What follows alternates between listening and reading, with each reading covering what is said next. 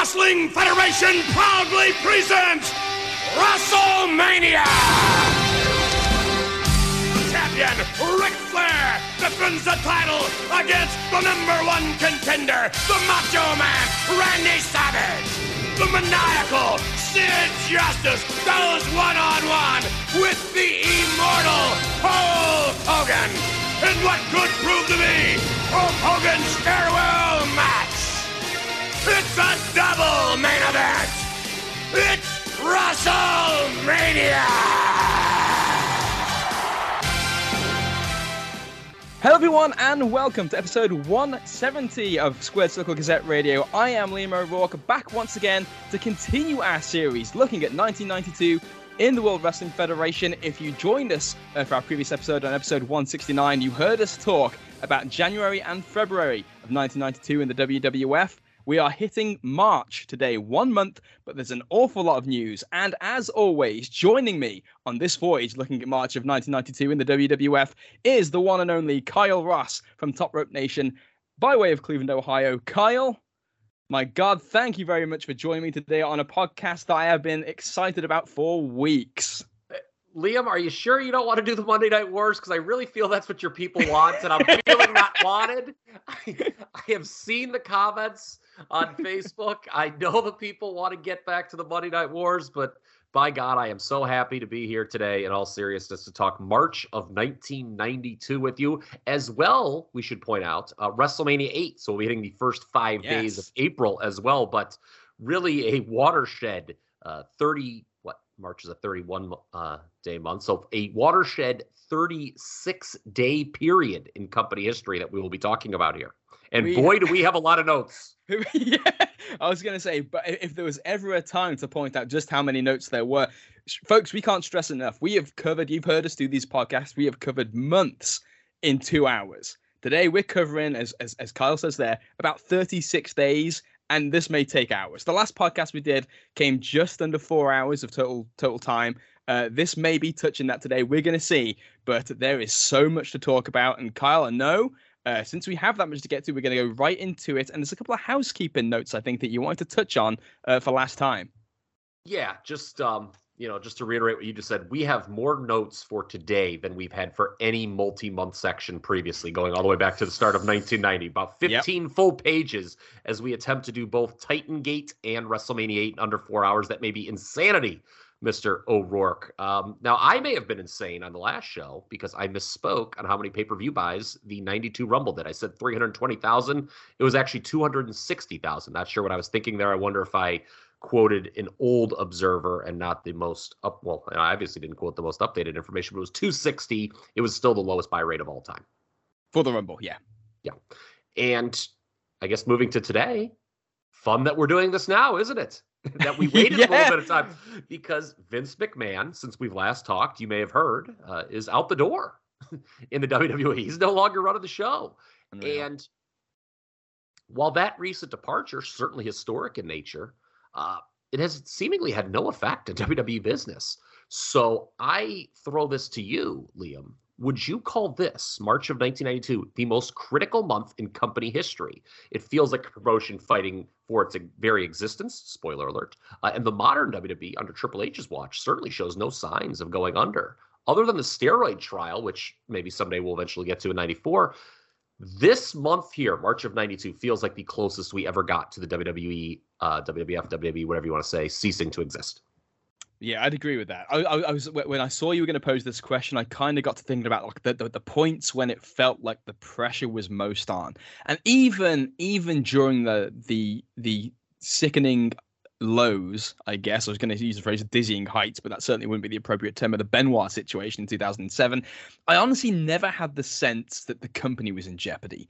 Um, it, it was always this sense of, oh yeah, this is not good. This is a black eye, but we've kind of at that at that point we've kind of lived through enough that we kind of would be surprised if something drastic hits and it didn't feel like the promotion was under fire so much as look at this situation and, and everything that kind of was involved with that this is different this is laser focused on the promotion, on its top star. And when you take into account the fact that the WF was not in as safe a position as it has been in the last 22 years, Um, this you're probably right. This is probably the closest. I, I, mean, and there are some points, obviously, like 96, 97, where cash flow was a problem and money issues were probably worse than they were at this point. But yeah, I agree. This this this just has the the stink of death crawling all over this month. Yeah, I believe even Phil Donahue. Uh, we will be getting to that show, of course, some point in the next four hours. But uh, Phil tells Vince McMahon, "Oh, you know, if this keeps going on, you're not going to be able to give these tickets away," which I'm sure Vince was really thrilled with. But he agreed, even so. We should point out, second year in a row, we're going into Mania with the controversy hanging over the promotion's head. We talked yeah. about it 1991, Gulf War exploitation. But certainly, Liam, that pales in comparison to what we've got going on here with steroids and now sex scandals. Yes, and this will be the point where I do want to emphasize, and I know Carl, you are very conscious of this too. Uh, this is going the next hour and a half or so is going to touch on some pretty dicey stuff. Um, so I know that it is kind of an accepted thing to just point this out now ahead of time. If you are the kind of person, if you have whatever the situation is, if you don't want to hear that, if it's if it's just something that you don't want to be a part of, uh, skip forward ahead 90 minutes, and we'll be talking about WrestleMania 8 and Hulk Hogan and all the all the build up to that show and everything on screen. However, for those of you who do want to stick with us for this, this is going to be this is fascinating stuff. Um, and even though there are obviously some some pretty heavy uh, discussion points and, and topics that we're going to have to, com- to to talk about. The the movement of how everything kind of plays out is just absolutely captivating. It's the reason why I've been uh, excited, but just kind of interested in having this conversation with you. And uh, Kyle, let's throw it over you to kick it off because as the road to WrestleMania is underway already, it's time for the nukes to start falling. Yes, a bomb is dropped on the road to WrestleMania, Mr. O'Rourke. Mm-hmm. Of course, for so many of the notes, we cite Mr. Dave Meltzer and the Wrestling Observer newsletter throughout today's yes. show. We will be leaning heavily on him, what he wrote at the time, what he wrote later in the Observer. But we're going to start with some words from, well, me. Uh, WrestleMania season is typically a joyous time in the World Wrestling Federation. But in 1992, a steroid scandal was rather dampening the mood. Still, as discussed in our last episode, Liam, the television was pretty hot and live crowds were up in the wake yeah. of a change in creative direction. That change being Hogan versus Flair to a Mania double main event of Hogan versus Justice and Flair versus Savage. House show business was up with Hogan and Piper teaming up to take on Flair and Justice around the horn.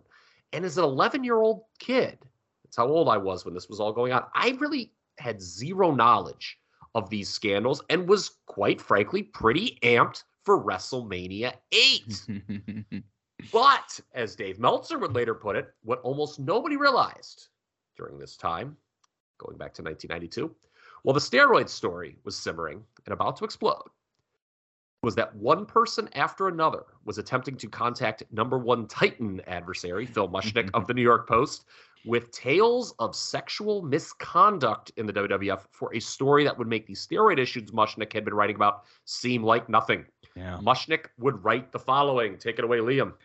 The World Wrestling Federation, already reeling from allegations of persistent steroid abuse among its biggest kiddie TV stars, appears headed towards even greater scandal, he writes. According to several highly placed sources, a lawsuit will be filed soon alleging that male WWF administrative employees and executives sexually harassed and abused underage teenage boys who are engaged as ring assistants in the mid and late 1980s. The suit, which is expected to be filed early next month at a New York federal courthouse, will also, according to the sources, charge the WWF with transporting minors across state lines for the purposes of oral corruption. Oral corruption? Yeah. That's not good. No, it doesn't sound good, as well as violating child labor laws. Also, uh, the Oh, yeah, no. The plaintiff's tales of sexual misconduct by WWF employees, according to the sources, have been corroborated by another party who claims to have been similarly abused while an underage teen in the employ of the WWF as a ring boy or gopher. Uh, a WWF staffer speaking yesterday from the organization's headquarters in Stamford, Connecticut, said the only authorized spokesman, Steve Planamenta, whose name will be coming up again several times throughout the course of this podcast, was unavailable for comment. Unfortunately for Steve Planamenta, will be coming up yeah. multiple times. Uh, Mushnick continues David Dr. D. Schultz, a former WWF star, may have provided credibility to allegations of sexual abuse within the WWF when he was quoted last month about the organization in an independent pro wrestling magazine, Pro Wrestling Torch. We're talking about some of the top executives' sexual habits, their sexual preferences, sexual abuse, and harassment. Uh, Schultz recently joined another ex WWF superstar, Billy Graham, in providing detailed claims of pervasive illegal drug use within the WWF, including steroid abuse by the WWF's marquee performer, Hulk Hogan. Okay, the WWF would respond to Mr. Mushnick with the following. The New York Post has published a story containing serious yet unsubstantiated, easy for me to say, charges about the World Wrestling Federation, WWF. We want to categorically state that the WWF and its parent company, Titan Sports, do not and will not tolerate illegal or improper behavior by any of our employees at any time. We will take, oh, it gets better. We will take responsible action regarding any legitimate claims filed through lawful channels. Some real loaded language there. Oh, yeah. However, Titan Sports Inc. and the WWF feel no obligation to respond to charges that cannot be reasonably substantiated. Further, our attorneys have advised us to urge all news media and others to consider the credibility and the motives of any accuser before irresponsibly oh. making public reckless charges which are not grounded in fact and which may have been made with malicious intent. And here's the kicker for you, Liam. I can't wait to hear your response to this. Titan Sports is proud to have corporate policies that are at the leading edge of any existing in the entertainment and sports industries regarding drug use, employment practices, and employee behavior. Titan Sports at the forefront of corporate behavior in 1992. That's too good. That's too good. So, oh man, Titan. I, they say there's no obligation to respond here. But there was a response, was there not? And we're going to go to the March 9th, 1992 Wrestling Observer newsletter for that response. Yes, the response is the World Wrestling Federation Vice President in charge of talent, Pat Patterson, and booking assistant Terry Garvin resigned Monday. Hmm. Amidst a scandal that could threaten the very future of the company. Wow. Uh, Patterson, who is generally considered one of the six or seven most influential men in the pro wrestling business, along with Garvin, one of his longtime assistants, announced their resignations following allegations of sexual misconduct by two former ring attendants uh, an ex front office employee, and charges uh, made a few weeks back on the Wrestling Insiders radio show, which we did talk about at the end of the, uh, the last episode, by former preliminary wrestler Barry Orton. Uh, the allegations of two former ring attendants, both of whom were underage at the time, and one of which is planning to file a lawsuit within the next few weeks, according to an article in this past Wednesday's New York Post, were the first stories of this nature to actually make the mainstream news. Uh, WWF owner Vince McMahon was furious about the charges, particularly those made by Orton, because he felt that because of Patterson and Garvin's gay lifestyle, they would be unable to defend themselves against the charges, even though they both claimed they were innocent of any wrongdoing. McMahon said both felt uh, that by staying with the company, it could have a severe negative impact on the company. Thus, according to McMahon, both men offered their resignations voluntarily. I, I don't the word voluntarily, uh, but that's what Meltzer says. Meltzer writes uh, McMahon on Tuesday denied all of the charges against both Patterson and Garvin. He said that Garvin totally refuted the charge made by Orton, and McMahon was upset at Orton and those in the media for bringing up an incident from 1978. Just imagine how he felt recently when one came up from 1992. Yeah. Uh, Meltzer says he was also upset with charges by a former employee in regard to Patterson as ridiculous and claimed the employee, Murray Hodgkins, actually Murray Hodgson, uh, who he called a certifiable lunatic, and was fired because he couldn't do his job properly. He noted that Patterson has been in the wrestling business for 30 years and in that time hasn't had any allegations brought against him, and claimed the various sources complaining both in regards to Patterson and Garvin weren't credible. Oi. Yeah. All right. So he says that Patterson's been in the wrestling business for 30 years and in that time hasn't had any allegations brought against him. But this stuff was kind of out there, right? Because Vince is going to constantly, when we get to the media appearances, say, I, why would I ever think that this was going on? Mm. And hmm. do you, and, but especially with Garvin, you know, these stories were out there. So do you I mean that that's bullshit. Basically, is what I'm saying, right? That It's, it- it's like saying, "Oh, but these two have just been just such model employees for me that how I never could have imagined in a million years there would be sexual misconduct from either of them." That that Yeah. seems shaky, right? It, it's it seems shaky that considering, as we will talk about, people were fired and people were complained about.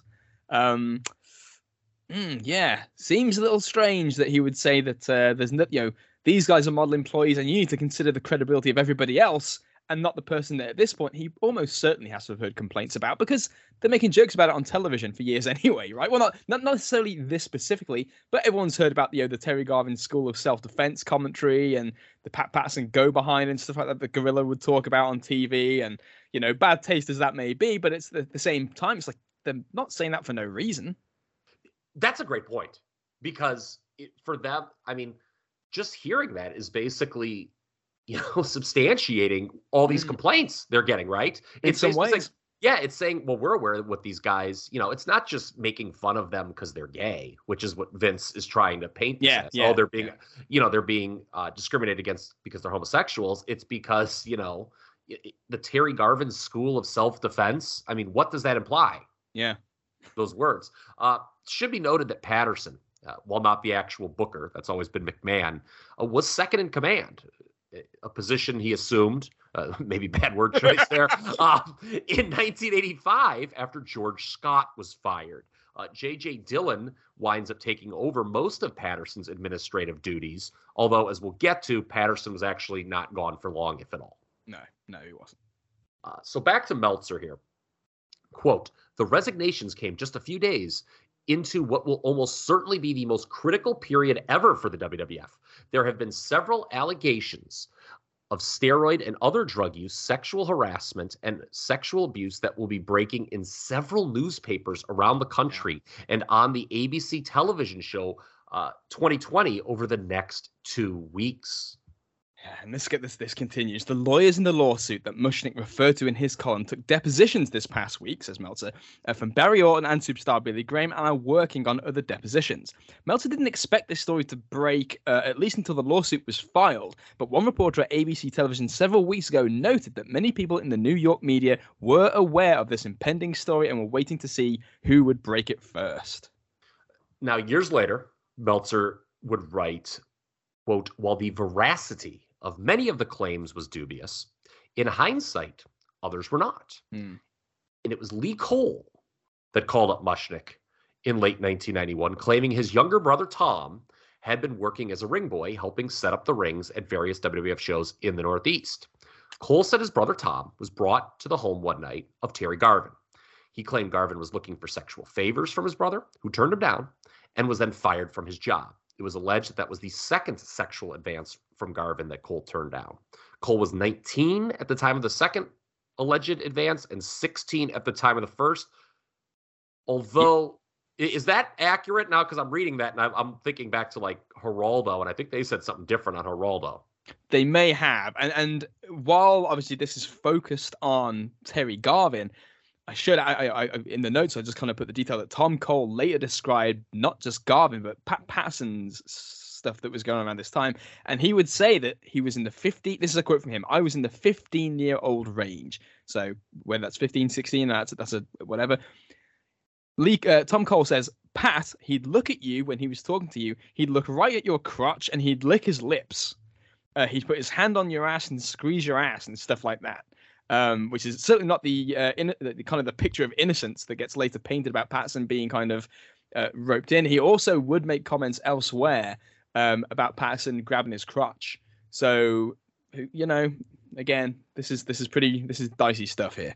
Yeah, and it only gets, quite frankly, more sordid uh, Mm. because Lee Cole, Tom's brother, describes a homosexual ring around the company and stuff like Terry Garvin videotaping Cole while, quote, fondling his feet and masturbating. Mm. Cole said that he was grabbed by the genitals numerous times by a second person. That sounds like the Patterson allegation I heard separately. Yeah. Yeah, and finally was fired in 1990 for turning down the advances of a third person. Mm. That person had taken Cole to his home and asked him to snort coke and have sex with him. When Cole refused, He was stranded without a ride home and ended up spending the night in a van in the driveway. Yeah. so it sounds to me because I know I, that the third person. I'm not sure if that's a confusing thing. I know from from reading uh, the wrestle, wrestling perspective interview with Tom Cole uh, that he that story about the um, taking to the home, asking to snort coke and have sex with him, stranded without a ride home, ended up sleeping in a van in a driveway, is the story that he would say about Terry Garvin. So okay, yeah. When I when I said that third person, um, you know, and, and, a lot of this is, you know, we're taking notes from at the time and then stuff mm-hmm. comes out 30 years later. So, okay, that that's because that's what I had thought as well that that was Terry Garvin, um, the, the snorting Coke and, and yeah. sleeping in the driveway story. Um, just really horrible, horrible stuff. Yeah. Um, Lee Cole, now just fair is fair here, I guess. He had his own questionable background details on that, Liam? Yeah, this so is this is the brother of Tom. Lee this Cole. is the brother of Tom, and, and as this all started, you know, Lee had gone to Tom Cole and said, "Wow, can you believe all this Hulk Hogan steroid stuff that's going on in Arsenio Hall?" And Tom had said to him, "You think that's bad? Let me tell you what really is going on," and told him the story. Lee Cole, of course, then gets in, in touch with Phil Mushnick, as we've talked about, and this is where they really try and hit this point about the credibility of the people making the, these allegations. Lee Cole had been convicted of a 1982 felony robbery and a 1987 misdemeanor robbery charge, uh, which he was actually on probation for during this period of time, and claimed later in the year that when all of this began, the WWF actually tried to get him sent away on a probation violation um, as their way of dealing with him. Wow. Um, yeah. Yeah, that's well. We're gonna find out uh, later what they did with Tom Cole and an mm. unemployment hearing. Uh, Linda, Vince's wife at the time, real, you know, just such a benevolent leader of the small business administration in this country. Once oh, upon oh, yeah. a time, yeah. But uh, of course, as Meltzer would later write, everyone on both sides of what turned out to be one of the most important chapters in company history had a pretty questionable background. Of course, if Lee Cole had been making, or the had been the only one making a call like that to Mushnick, that could have been damaging enough. But as time went on, it was just the tip of the iceberg.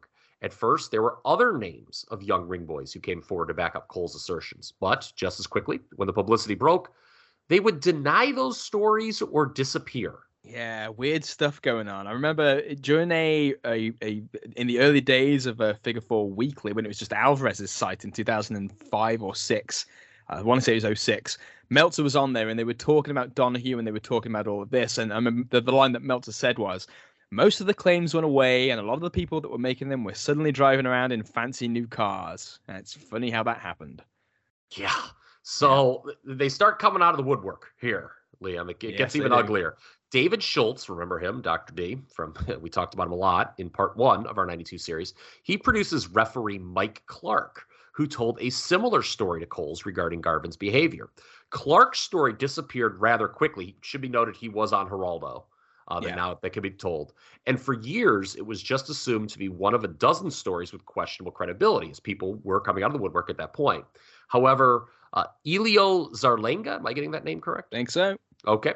Uh, worked for Jack Tunney in the WWF's Canadian office, old Jack on the take Tunney, and uh, claimed he was there when the incident happened and it was real.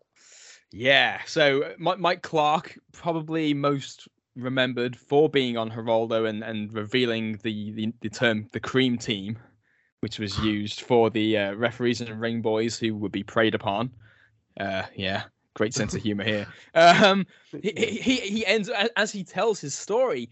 I mean, it's it's it's stressed in one of the observers around this point how Tom Cole and Mike Clark didn't know each other at all. But the story that um, that Mike Clark would tell about Terry Garvin coming onto him, it's almost the exact same practice. It's the watching porn, flicking through a book, and do, doing all this kind, of, you know, doing this stuff, and then like basically making the move of trying to blow him um, to, to, to, to put it bluntly.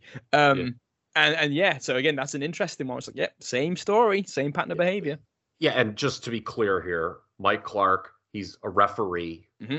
He's obviously, you know, not one of the more well-known referees, but what he was basically alleging was, okay, that he was fired from his job because he did not, um, you know, accept Garvin's sexual advances. Yeah.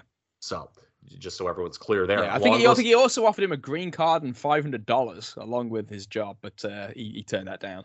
Wow, Wow. Yeah. Um, so along those same lines, Tom Hankins, a prelim wrestler and longtime reader of The Observer, uh, wrote, wrote always nice for Dave to point that out. Uh, but uh, Hankins writes a letter talking about an incident in a bar with Patterson where he claims sexual favors were suggested. And that lands Hankins on the Phil Donahue show. More on that momentarily.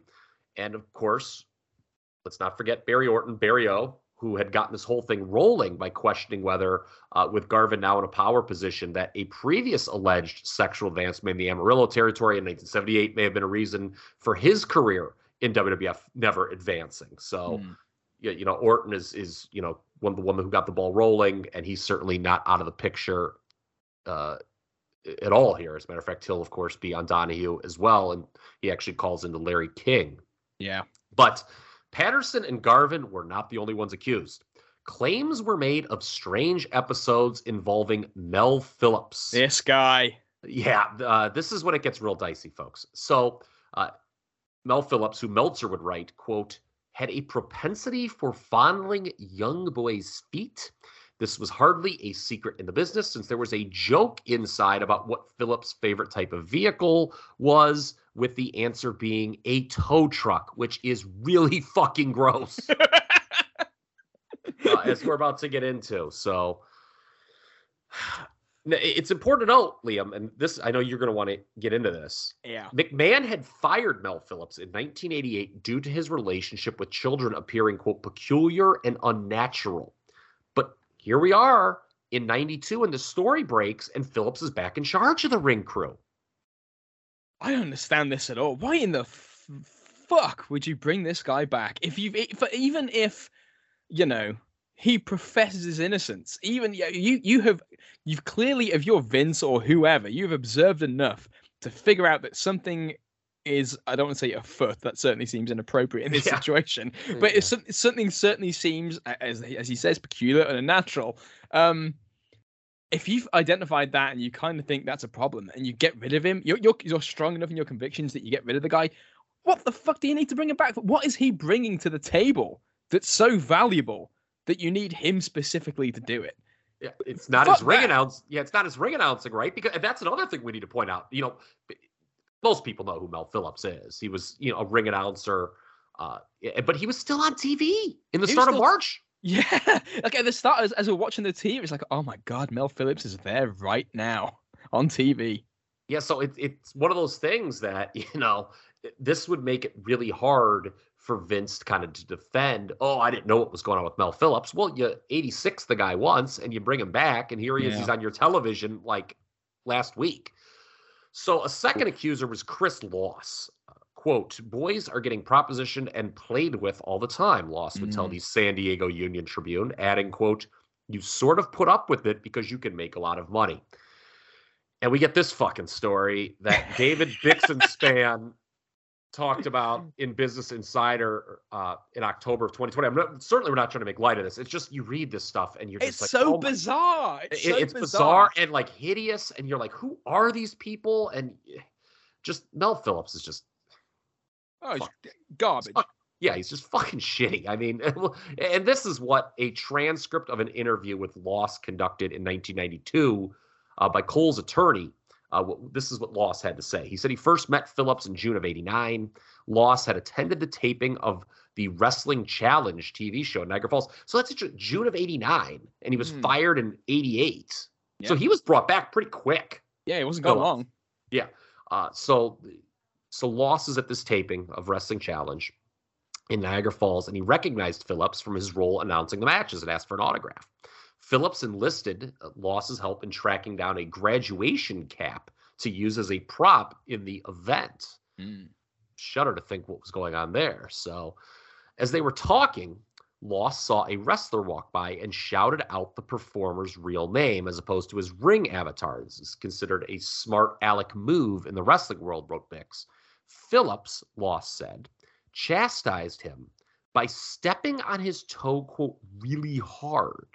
According to the transcript, when Loss later complained that his foot hurt from the stopping, Phillips replied, Well, let me see it for a second. Mm. Before I knew it, Loss told Cole's attorney, he grabbed my foot and just ripped off my shoe and he was like playing with my foot. Things were going through my head. Me and my friend were looking at each other in total shock like, is this guy going to kill us or something? I mean, I'm sure that's extreme, but you hear stories about people. After several minutes, Loss said he told Phillips to stop. Quote, he kept on saying in this real weird voice, You shouldn't have called Honky Tonk Man his real name. You should show them more respect. He was just rambling on like that. He's saying, Are you sorry, Chris? Liam, your thoughts and do you want to bring up the wrestling classics board post that you shared with oh, me? good lord! I, you know, this. It seems like a good all, time to do it. It does. This is qu- quite the awful um, scenario and setup here. So, uh, just the nature that you would, I, you know, there's no words that can really be said by sound rational people mm-hmm. when you hear stuff like this because it's like this is just absolutely hideous it's there's, really there's... I mean, yeah i mean i mean it makes you uncomfortable i mean I, I don't get uncomfortable often but like you read that story and you're like that is just so fucking gross it's a minor i mean it's gross if it was anybody like if it was if, if mel phillips was fondling the feet of a adult woman saying mm. you shouldn't have called Honky Tonk Man his real name. That's inappropriate. Yeah, okay, should... but but this is a child. Oh yeah, you shouldn't have called him Wayne. yeah, I know.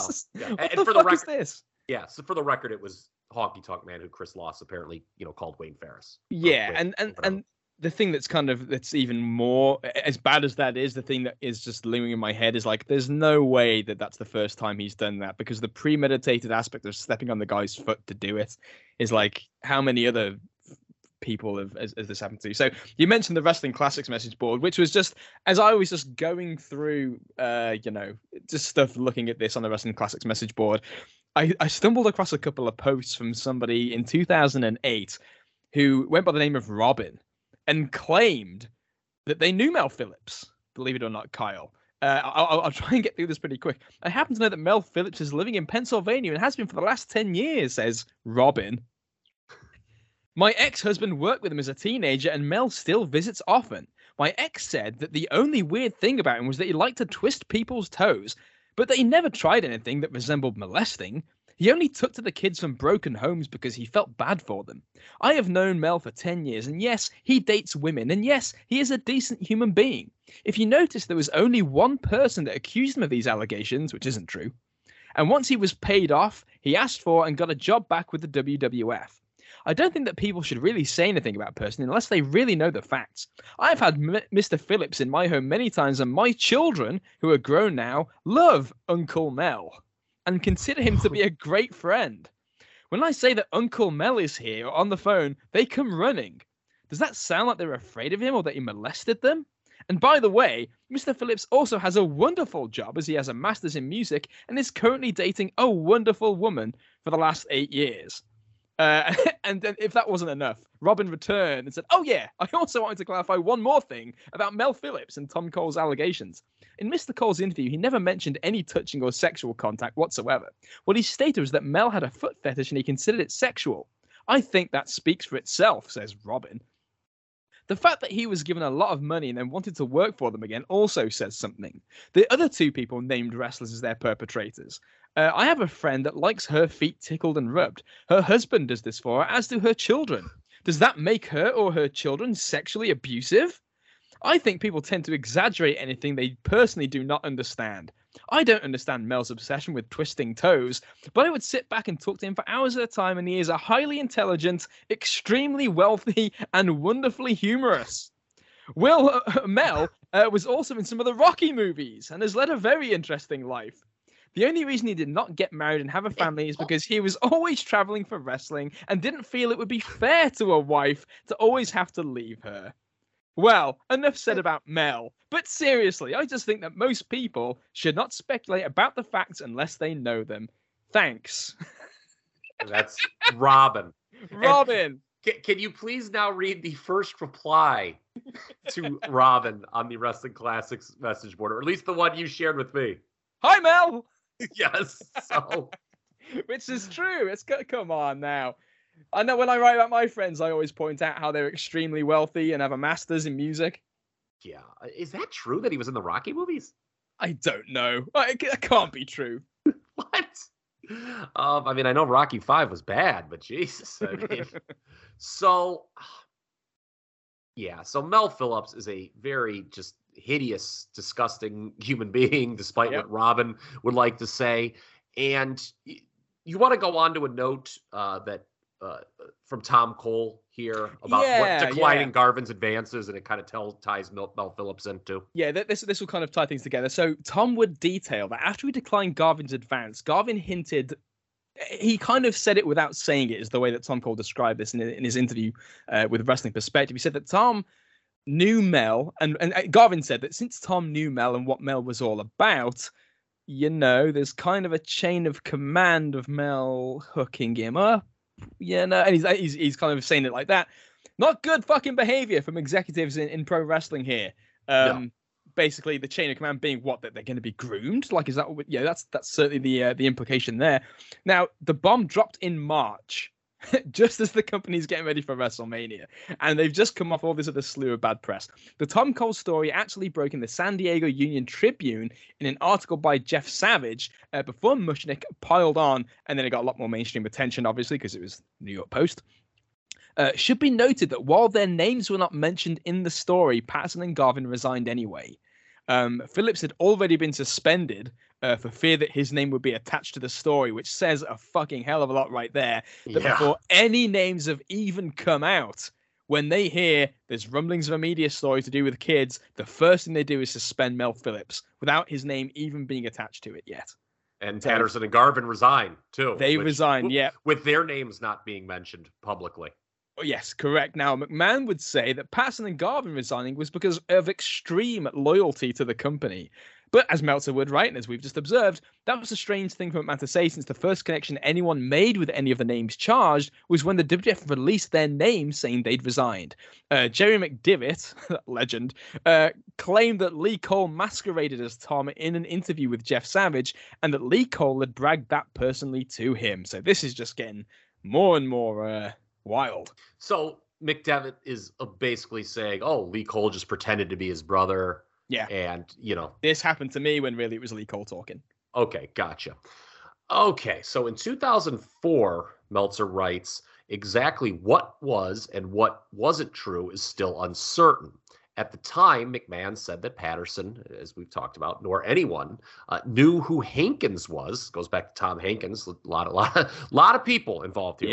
Yeah please get your roadmaps out, folks. We'll, we'll, we'll get you there. But so uh, McMahon says Patterson or anyone knows who Hankins was, didn't know how to respond to that charge. Perhaps Meltzer would write Patterson was just joking around in front of an audience at a Southern California bar when Hankins, who was small and didn't have a good physique, asked him if he could work for the company as a job guy. Yeah. And Liam, what was Patterson alleged to have said to Hankins?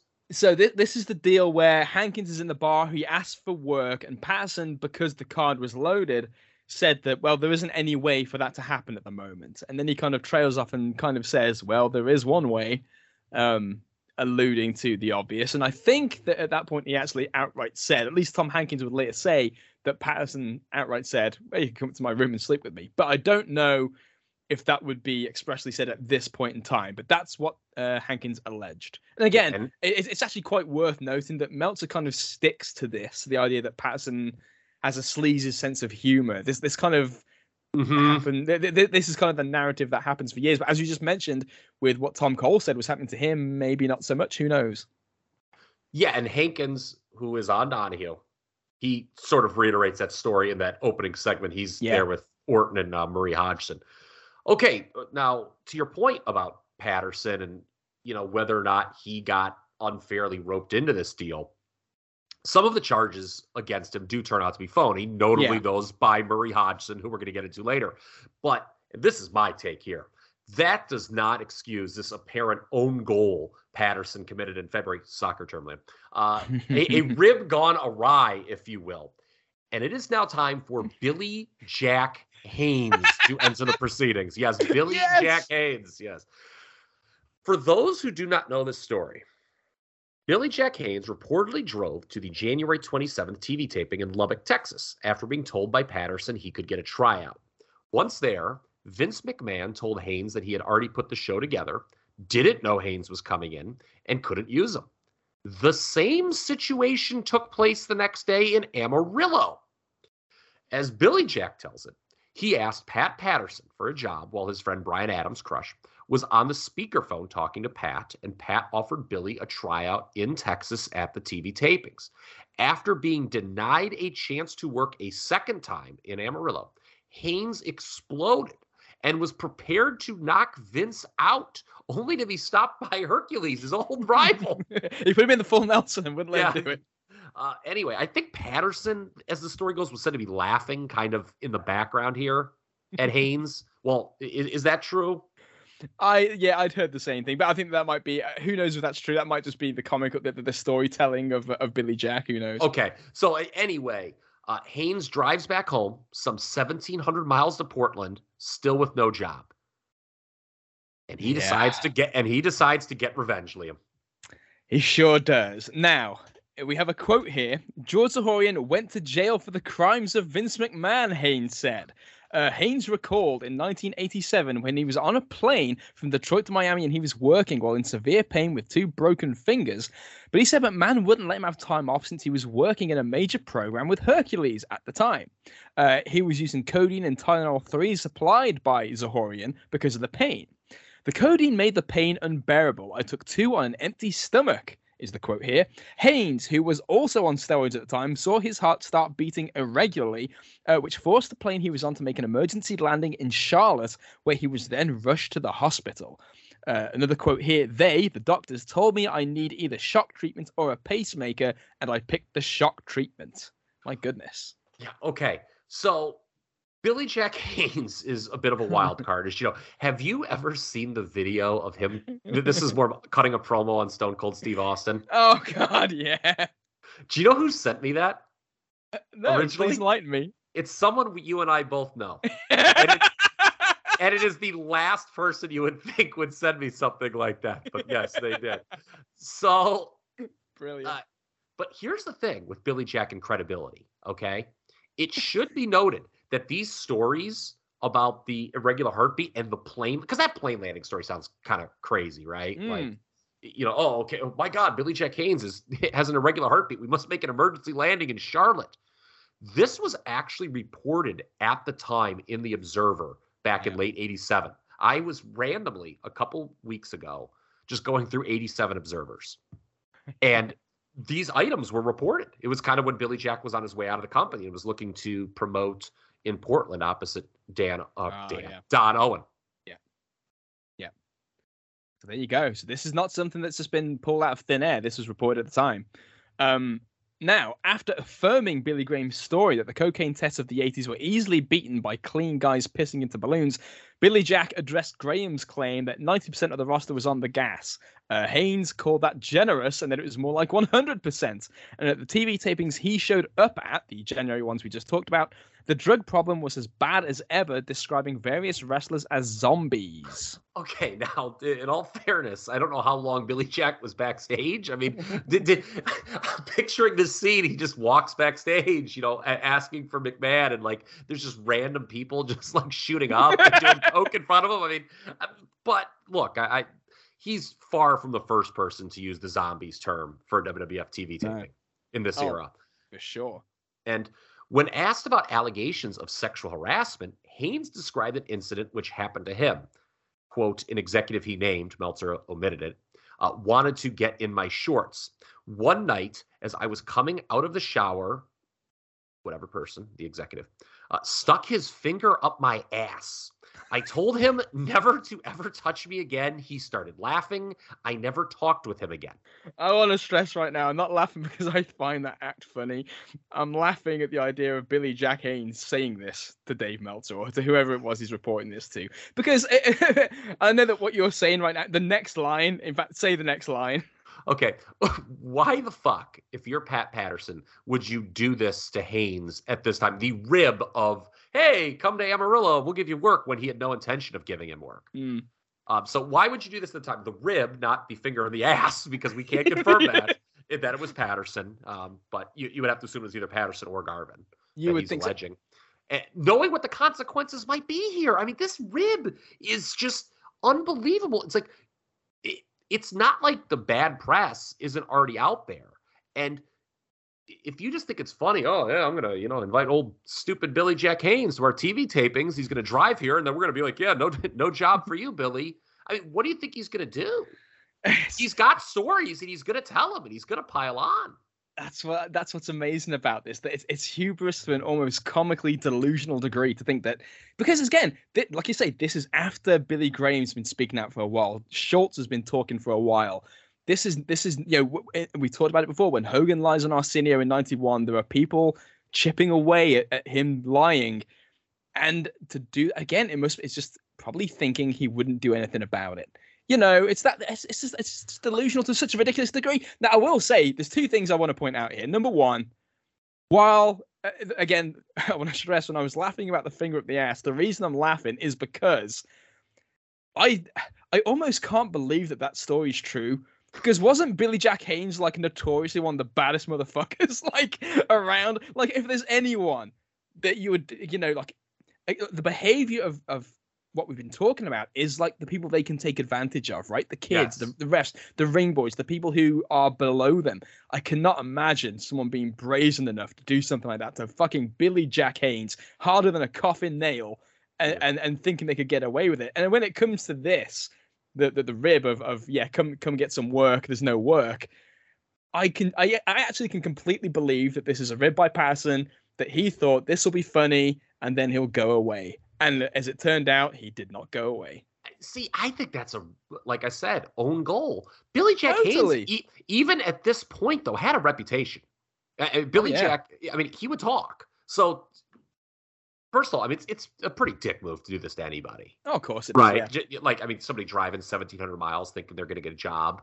Okay, you know, he, Billy Jack's fresh off the Black Blood run in WCW, which didn't oh, exactly God, yeah. pack him in. And you know, the guy's looking for work. We don't know what he's doing. He's probably struggling financially. Mm-hmm. So it's just an asshole move in general. So it'd be terrible to do to anybody, but to choose to do, and I mean, it's not like he singled them out. Billy Jack was apparently like we said, you know, in hanging out with Brian Adams and is yelling in the background, "Hey, can I get a job too?" And Patterson's like, "Yeah." So, um, but Billy Jack is just not a guy that you should do. You should know better. He's going to talk. He, if it was anybody, they'd talk at this point because if it's anyone who's been in the WWF locker room for any period of time in that late '80s period, they've got so much to talk about and pile on with these stories. Oh yeah, it's not they're not shy of material. I, I mean, let's say the you know, it's not somebody who's going to tell a finger in the ass story or whatever. It's somebody who probably is like, oh yeah, I know Hulk Hogan did steroids, mm-hmm. yeah. or like I shot Hulk Hogan up with steroids once. There's just it just it's so stupid that Patterson. Why why would you make enemies at a time like this when you're already under the gun? Now, granted, another part of this, I hate to say this, but part of it is the fact that again, like I we uh, you mentioned the Steve Austin video, and there's been plenty of stuff with Billy Jack Haynes in in the years following, where some people probably just thought no one's going to take the guy seriously because when you see some of the stuff that you've seen in later years from him, you think the same thing. Which actually reminds me, I've never told anybody this, but shortly after the Pillman book was released, I was approached to write the Billy Jack Haynes biography. Oh, you're kidding me. No, I'm not kidding at all. You never told me this. I've never told anybody this. I just remembered it looking at this right now. I was, like, oh my god, I just remembered Billy, of course. And I, I, I did not respond. I don't think. I, I think it. I, I, I said, you know what? I really don't know about this, and I, but I don't want to be rude because I appreciate the, the, the, uh, the approach, but I just, I can't. I don't know. I don't know about that one. It's going to put you in an uncomfortable position as an author to mm. discern truth from fiction, and yeah. if the subject you're profiling is you know Incredible. is determined oh this is true this is true and you you don't really believe him as the author that's obviously a problem yeah, in the pro- i mean I, am no author i mean that's just kind of my two cents i guess oh, so yeah. no you're right uh, i'm no author but i do watch a lot of television liam and now we get to the famous tv oh, of the scandals and we are going to start with Larry King Live, that bastion of American journalism. So McMahon and Bruno Sammartino were guests on Larry King Live. And at the time, this was a rare media appearance by Vince. I think people mm-hmm. don't realize that back in this in the day, Vince was not out at the forefront unless if it was a total softball situation. Yeah. So King, who had done no research on the story, imagine that. Uh, this is a man who once had Jerry Seinfeld on his show and said, "Oh, did they cancel you? By the way." Which caused one of the most incredulous reactions from Jerry Seinfeld you've ever seen. If people have never seen it, they need to look that up. I Jerry's like, seen that before. Yeah, Jerry's like, we were the number one show on TV. You think they canceled us? and Larry's like, oh. Anyway, uh, Larry basically sat back and allowed Vince to tell lie after lie. Uh, Dave Meltzer and Wade Keller were both incredulous at this show, as they should have been. Your thoughts on McMahon's I, performance on Larry King? I know we're going to get into the specific lies later on. Oh yeah, so I I had never seen Larry King live from start to finish until I prepped for this. I'd seen a clip that was online years ago, but it was only like the first segment, and in that first segment alone, he's just the most absolutely contemptible. I mean, what a, uh, if you know what's going on? That's Vince. I mean, Larry Vince. King is Larry King is pretty yeah. contemptible too, but I mean, you're talking about Vince. Okay. Yeah, yeah, Vince is contemptible. Just if when you know the story, I, the approach he takes, and not just the approach he takes of of ignorance and, and but the fucking arrogance of the guy yes. when Bruno tries to say stuff, and for him to just several times just bold faced lie about what he knows, what's happened, who is in his company, who isn't, thinking, you know, just trying to score. It's like you see the way he thinks when you watch this. This is a point scoring exercise, and he thinks that if he scores more points, he wins. Not realizing that by trying to make this a point scoring game, he is making himself look to anybody who really knows the story, who, by the way, were the ones driving the media stories. You know, it's like it's not like some some random fucking yokel in the local paper you know, stumbles upon an interview with a guy who who leaks one of this the people who are who are reporting and are talking to the reporters are the people that know what's going on. And Vince is just there. It's almost like you are asking for to be just absolutely hammered, thinking that if you just get through this and make Bruno look bad by making him look uninformed or just talking the way you're talking, where you think that it sounds good, it's so disgusting. And I, I did like there's a reaction that you caught, which is brilliant. Yeah. So look, I just like to reiterate what you just said. Vince is rather hateable on yeah. this show, in addition to being untruthful. Now, the reaction I noted was just quite frankly incredible. Barry Orton calls in in the latter part of the show and quite frankly is unfocused and I don't think did a very good job. No, he did. His... He, he, he, yeah, I was thinking the same thing. This is I'm not sure if I'd seen this part before, at least not seen it in full. But when he calls in, he's so all over the place that you almost as a as, as a viewer you're like, will you just I, stop cutting the promo and just focus on what we're talking about now? Yeah, and we're gonna. There's a lot of that going on that we'll get to, especially uh, when we hit Donahue. But Orton, at one point, you talk about being him all over the place. He brings up unions. Yeah, you know, which has always been an issue in wrestling, right? Oh, why aren't these wrestlers unionized? Well, as soon as Orton says the word unions, McMahon eyes roll into the back of his head it's almost undertaker like right? Like i mean you can almost tell who taught the undertaker the eye roll in the back. I mean he was just like it was just like oh union you know like you know here we uh, fucking go. Yeah, yeah, oh you're gonna bring up unions now?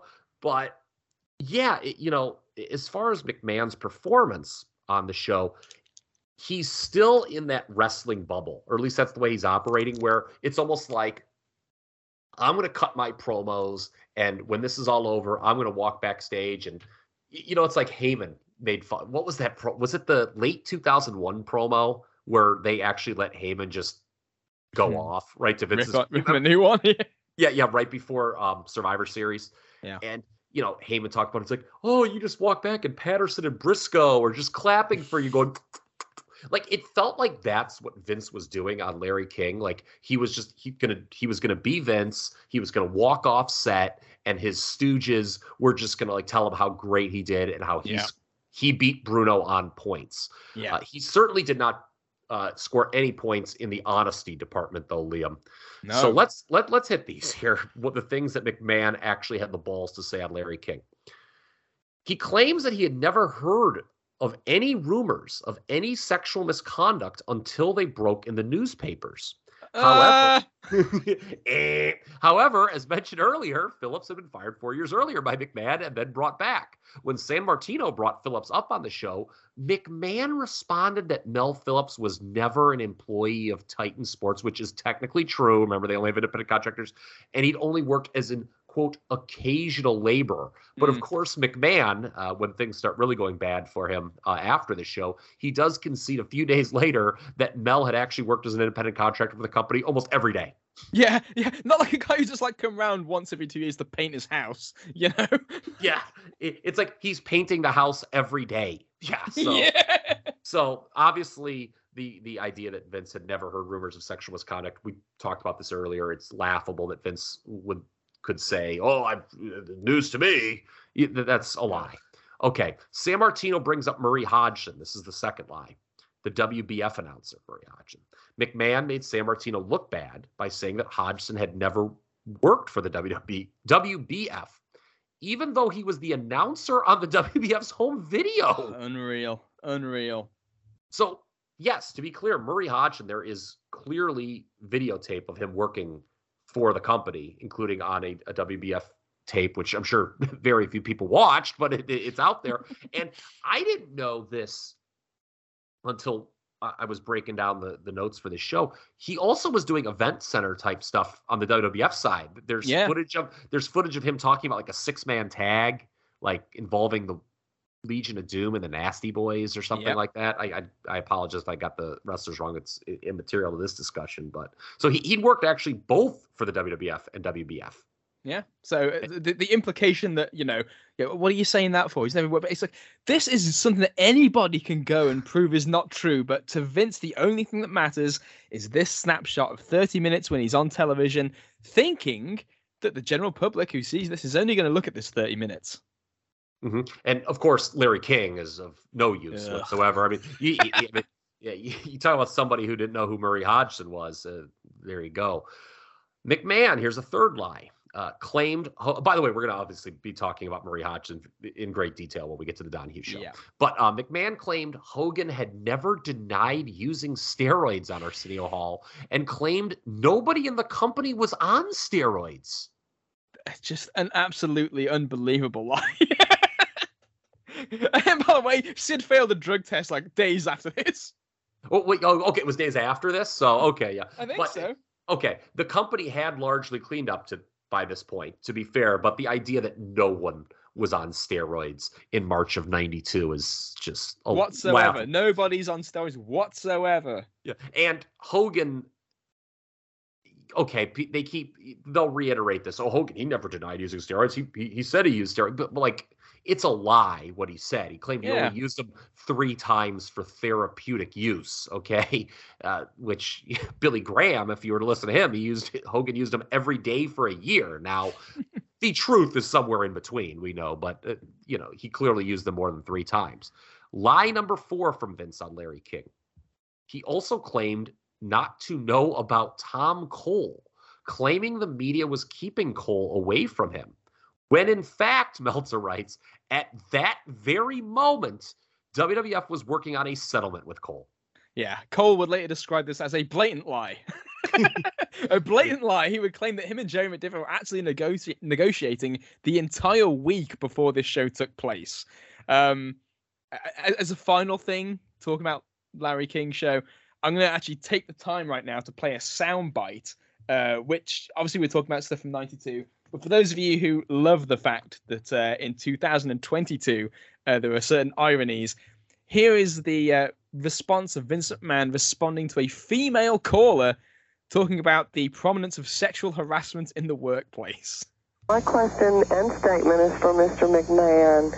Um, first off, I would like to say that sexual harassment is very much alive in America. And an industry as large as his, it's not impossible that something like this could happen. Very true. What I want Very to know is how come he is so defensive and not willing to accept that this possibility could exist. And and what is he going to do to prevent this from happening in the future? Fair question. Very, very fair question. Thank you very much for asking that question. To me, this is the most reprehensible type of behavior uh, in any organization. Okay, wow. I mean, there you go. I, Vince McMahon. And so Tom Cole, he does settle with Titan for Yeah. it's is it fifty five thousand dollars? Is that the number we've come to? Because it was reported at first like sixty to seventy. Yeah, I saw the same numbers kind of dancing around. Okay, Um, regard. Okay, so anyway, it's you know between fifty five and seventy thousand uh, in cash for two years back pay, and Cole was given a multi year contract to return to his former job as a ring boy. Uh, That's crazy that he would yeah. return uh, to that job, and you know I feel that's just giving meat on the bone for Titan, but. Anyway, Cole was given the impression in time that he could be a ring announcer. Yeah, so I think that he told them that that was like his dream was to be what Mel Phillips was, I guess, in in, in the ring announcer role. Funnily enough, Kyle, as this would play out about a year later, year and a half later, Cole obviously does go back to the company, as we see here, leaves. There's some problems. Uh, at Cole's unemployment hearing, he noted that a letter uh, was produced that revealed that they actually only expected him to be in the company for a year uh, with the idea being that obviously, even though they signed a multi-year deal, they actually had there was an internal letter that he had produced or that Linda had produced that actually revealed that he actually they're only going to have him for an extra year, meaning while this is going on and we can get whatever we want out of him. Yeah. So there you go. And the settlement occurs just before McMahon was set to appear on the Phil Donahue show. And what an infamous show this is as we are introduced to Mr. Murray Hodgson. A fascinating character. Yes. So Hodgson briefly worked as an announcer for the WBF before being fired, as we talked about. He claimed Patterson had made a remark to him saying, What do you taste like? around the time he was fired. This was a line Hodgson would repeat ad nauseum in almost every TV appearance he would make, though actually not on Donahue. He did not Hmm. use that quote. I think every other uh, media appearance he did. Very practiced. Yes, it was very practiced, very rehearsed. Some would say it was a scripted promo. And as it turns out, Hodgson was a well spoken con man. But we did not know that yet in 1992, at least in the early part of 1992. And on the Phil Donahue show, Liam, Murray Hodgson slams Vince McMahon in a face to face situation uh, to open that program.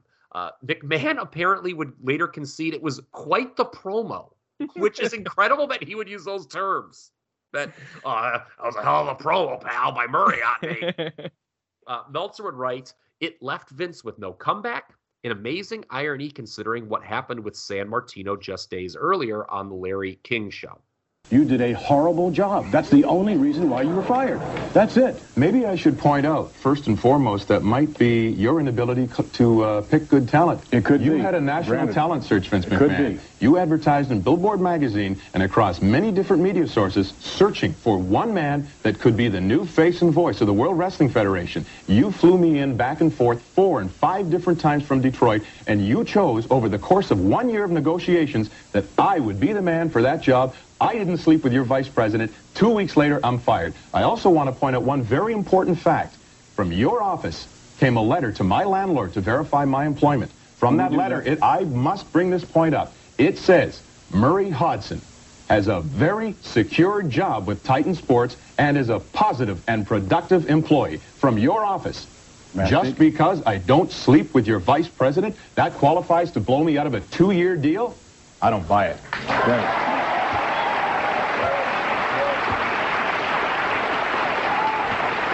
Well, this is an unbelievable speech from Hodgson. It's so good. He just Vince tries it into at one point and he just steamrolls him and says, "I must make this point," and it just hits his fucking promo.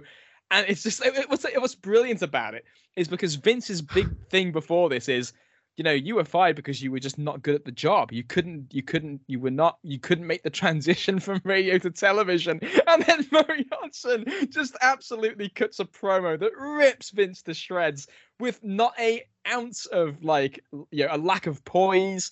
He just has what he, he just he fucking nails it right on the money. Gets a fucking ovation from the live audience, which just makes Vince look about this fucking small. Yeah. Oh, it's beautiful. So- even if he's full of shit, it's like, yeah, you take that. You think that you're good at being a, uh, full of shit, Vince. You are a low level carny in that world. Oh yeah, th- this was two carnies going at it. And first of all, Larry King, uh, the entire episode is on YouTube. People could check that out if they want to Mhm. follow along with us. The entire Phil Donahue episode that we're talking about is also on YouTube. So that show opens. Uh, you've got Donahue at a table, Vince McMahon on one side, Murray Hodgson on the other, uh, next to Orton and Tom Hankins. Is there a lawyer there too, Uh, I or is don't it just believe or is it so. just the no. okay never mind okay i'm sorry for some reason i um you know what it was i think i didn't know who hankins was when i first watched it i just Ah. like assumed it was like orton's like lawyer okay anyway but it, it's it's you know three it's three against one on the uh in this opening segment and i guess we should bring this up now this audience was just like laughing at this whole Oh, situation at the it's, start circus. yeah, it's a total circus. You, you you're just almost like, what? You want us to do like a serious story about pro wrestling? Yeah. But Donahue does a pretty good job, though I would say, at Oh, getting the audience to pay attention. Hey, this is this company, you know, is worth a lot of money. These are very serious allegations involving children.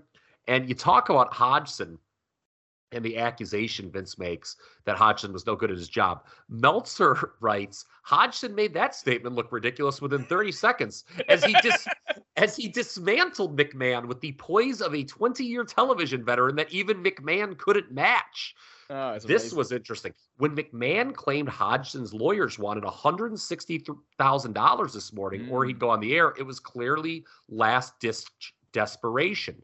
When Hodgson denied it and said that ever since he made his charge, McMahon's been trying to buy him out, it resulted in a near standing ovation, like uh, you said. Now, getting back to Murray Hodgson's untruthfulness, that is actually true, right? What Vince said that because Hodgson does later ask for his job back, and that's when Meltzer starts smelling bullshit with him. Yeah. But is that true that Hodgson tried asking for the one hundred sixty thousand dollars, or he's going to go on Donahue? I, I- you know, I believe it is. Vince, apparently, it is claimed that Vince did have the letter from the attorney in his pocket that he was going to pull out on Donahue. He had, he had, as we'll get to, a few uh, Perry Mason moments of, aha, I caught you out here that he was planning to do.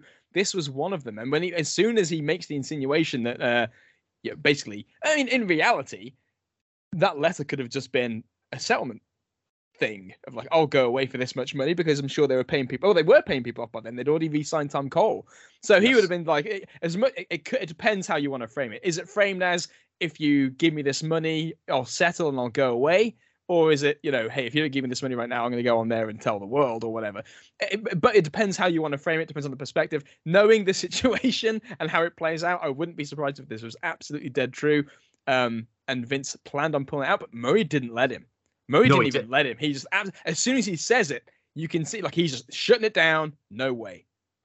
It's funny too because Hodgson in later media appearances was not as sharp. Like No. he clearly like this was his moment. He figured, and he just again he was exposed. And just so everyone's clear here, this is Meltzer writing. It is bel years later. It is believed Hodgson saw Patterson and Curt Hennig horsing around doing some sort of joke about Patterson. Again, there's Dave kind of talking about Patterson in that way. And after being fired, Hodgson came up with this idea for a lawsuit. It was not the first time Hodgson sued an employer after termination. This was kind of a thing. Do you know what Murray Hodgson ended up doing in life? Uh, I do not actually. I think he worked at a gay bar. Really? Per da- yeah, at, David per like David Bixenspan on Between the Sheets. I'm positive. I'm, I'm almost positive that uh, Bix mentioned that like he managed it or something like that. I, Okay. People could check. It was a, between that was like a shocking thing. I didn't have that in the notes, but um, I- it was a clip. As I was watching some of these other clips from the time period, it came up, and I was like, "Oh yeah, I remember this." Let me get, and now I, I, I'm almost positive that it was a gay bar that Well- somehow Murray. That, that's a tremendous irony, given you know what he's trying, the, the card he's trying to play Well, here in thi- 1992. Well, this is the thing, and this is we will get to this. There's not really a place for this to sit, so you know I'll add it in now. But like, at, at one point during this exchange with McMahon and uh, and Hodgson, Vince, in his absolute, uh, you know, I am completely um, guiltless face and tone of voice, says that he has looked into it, that he has hired a, a an independent group to investigate these charges. And they say, okay, who are they? It's Fairfax Group Limited. You know, very, very. This is as it turns out, Fairfax in Fairfax Group Limited is a private investigator firm that Vince hired to get dirt on everybody else. And and as it would turn out, going into this episode, we'll come back to this fella, but there is a question from the audience near the end of the show. A young man wearing a Lex Luger t-shirt. We'll be talking about him in a little bit, and maybe not actually pretty soon. Mm-hmm. And one of the things, if, if you couldn't tell from watching it, I'll confirm it. He was a plant. One of the, the things that he was told to say if he could get it on the air was that Murray Hodgson was actually a homosexual trying as if in somehow that change if this as if you know as if, oh, if I mean wow. if this charge was real that would make really no difference. But it, at one point shortly after this Roddy Piper did a radio appearance. And they, they, thought oh yeah he's gay. He's a closet homosexual so we've got the goods on him. Th- that was their mentality. It's not me saying that obviously. The point is Piper did a radio interview shortly after this aired where he starts talking about Murray Hodgson and Piper says, but I'll tell you something about that guy that people don't know. He's gay. And don't you think that changes the entire story now that you have that bit of information? When in reality, the answer is, well, no, not really. but I know that that's the way they're trying to think of it. Like, oh, well, maybe it was just a pass. Like, yeah. it's like, but it's, you know, but that was what they were trying to get to anyway. Is that the same radio appearance where Piper just gives like the absolute stupidest answer about steroids because we've got that in the notes coming up. Yeah, yeah. Sac- okay, I, I, do believe it's the same interview. Yeah. Okay, awesome. So okay, so Murray Hodgson is full of bullshit, but he cuts the promo of a lifetime on Vince and makes Vince look real bad. Uh, I want to note this. I, I, thought this was. I've got the uh, March twenty third ninety two Observer open. Uh, in front of me uh, for a few extra notes we'll be adding here just because we didn't want to make our actual notes so long. But I, I like how Dave wrote this. Showtime came. McMahon threw the first pitch the old changeup. Instead of indignance at the charges, it was a new strategy remorse, understanding, trying just to learn. Clearly going on the offensive against those who were making allegations about his company and Larry King, while it may have been personally satisfying to those who led him to believe he trounced Bruno, was from a corporate standpoint a bad decision. It only heated the issue. That plays to what you said earlier, Liam. Yep. So to diffuse the issue, Meltzer writes, there was only one way to go McMahon was going to have to do a job on television. Back and take the lumps and possibly wind up as a babyface at the end because the intensity of some of the guests would be such that it could turn into overkill. And it almost kind of does. Yes, I agree. Uh, and then Meltzer would say, from a television and excitement standpoint, the high point of the show was in the opening segment. McMahon going, one on one with Hodgson. Meltzer, this is great. My feeling in retrospect is that there were two people McMahon personally wasn't going to lay down for Hodgson and Graham. I don't know if Hodgson was honest or not, Meltzer writes, but he either blitzed McMahon with a well prepared, truthful offensive or simply out McMahon McMahon. um, now we go to the second part of the show, which takes up the most part of it. Yeah. And this was a great Dave Meltzer line from 2004. As the rest of the Don, as for the rest of the Donahue show, it saw a quote aggressive Donahue and a mentally beaten down McMahon. Yeah. Al- along with guests including Hodgson, Hankins, Orton, Graham, Sammartino, John Arezzi, and of course Dave Meltzer himself. Quote, this highly rated national broadcast would make wrestling appear to be the sleaziest business in the world. What do you mean Bef- appear? yeah. Before the show started, and a lot of people know this story. The producers had decided to have Sammartino, since he was the local wrestling legend, and McMahon in the center. Sammartino, though, was still seething mad from the King show, furious that he felt McMahon had lied uh, to make it seem like Hodgson and Phillips didn't work for him and made Sammartino look ill informed with the process. On King, Sammartino was in a studio in Pittsburgh while King was with McMahon. This time, they would be face to face, same room. Sammartino said that if McMahon lied again, he didn't know if he could help himself from taking a swing at him after what had happened days earlier. So Dave Meltzer, yes, Dave Meltzer, ends up being moved next to McMahon. Yeah. During one commercial break, this is fascinating. McMahon whispered to Meltzer saying he couldn't wait for it to end and it was the worst hour of his life. He also apparently made a shocking admission about the steroid testing. I so Meltzer wrote that about he made a shocking admission about the steroid. He wrote that in 2004. And I was like, well, what was that? And then I go back to 92 and Meltzer said that during a commercial break, McMahon admitted to Meltzer that the steroid test could be beaten. and I wonder, I you know what? I wonder if the test from Sid or something. I wonder if there was a failure between the two shows, and because that was going to break, he was about to be made to look like a complete twat for lying on Larry King. Yeah, I wonder. I mean, that, Yeah, how funny is it though that Dave Meltzer is very much like the like the least adversarial person to Vince McMahon on this for panel. sure, for sure. I mean, I mean, first of all, what a great move by Dave Meltzer, getting front and center next to Vince for television. Good work, Dave. Get you get yourself on the spotlight, son. Way to go. Other than that, I mean, I I agree in the sense that like he's really the voice of reason. This really does become everybody hammering the story because they're so mad that it's happening, and again pissed at Vince for what he's done on Larry King. Meltzer's very rational, and and I think later there are people in the Observer who actually write in and complain about the fact that Dave didn't jump on him as well.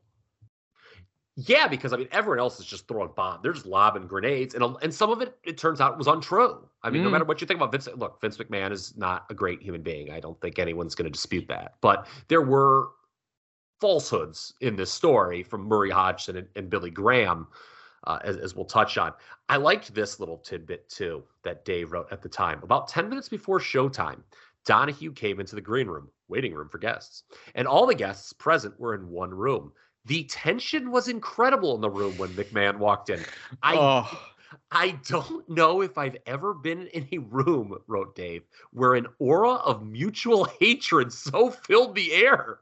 I believe I was the only one who even acknowledged McMahon, and I don't think he made eye contact with anyone else in the room, nor vice versa.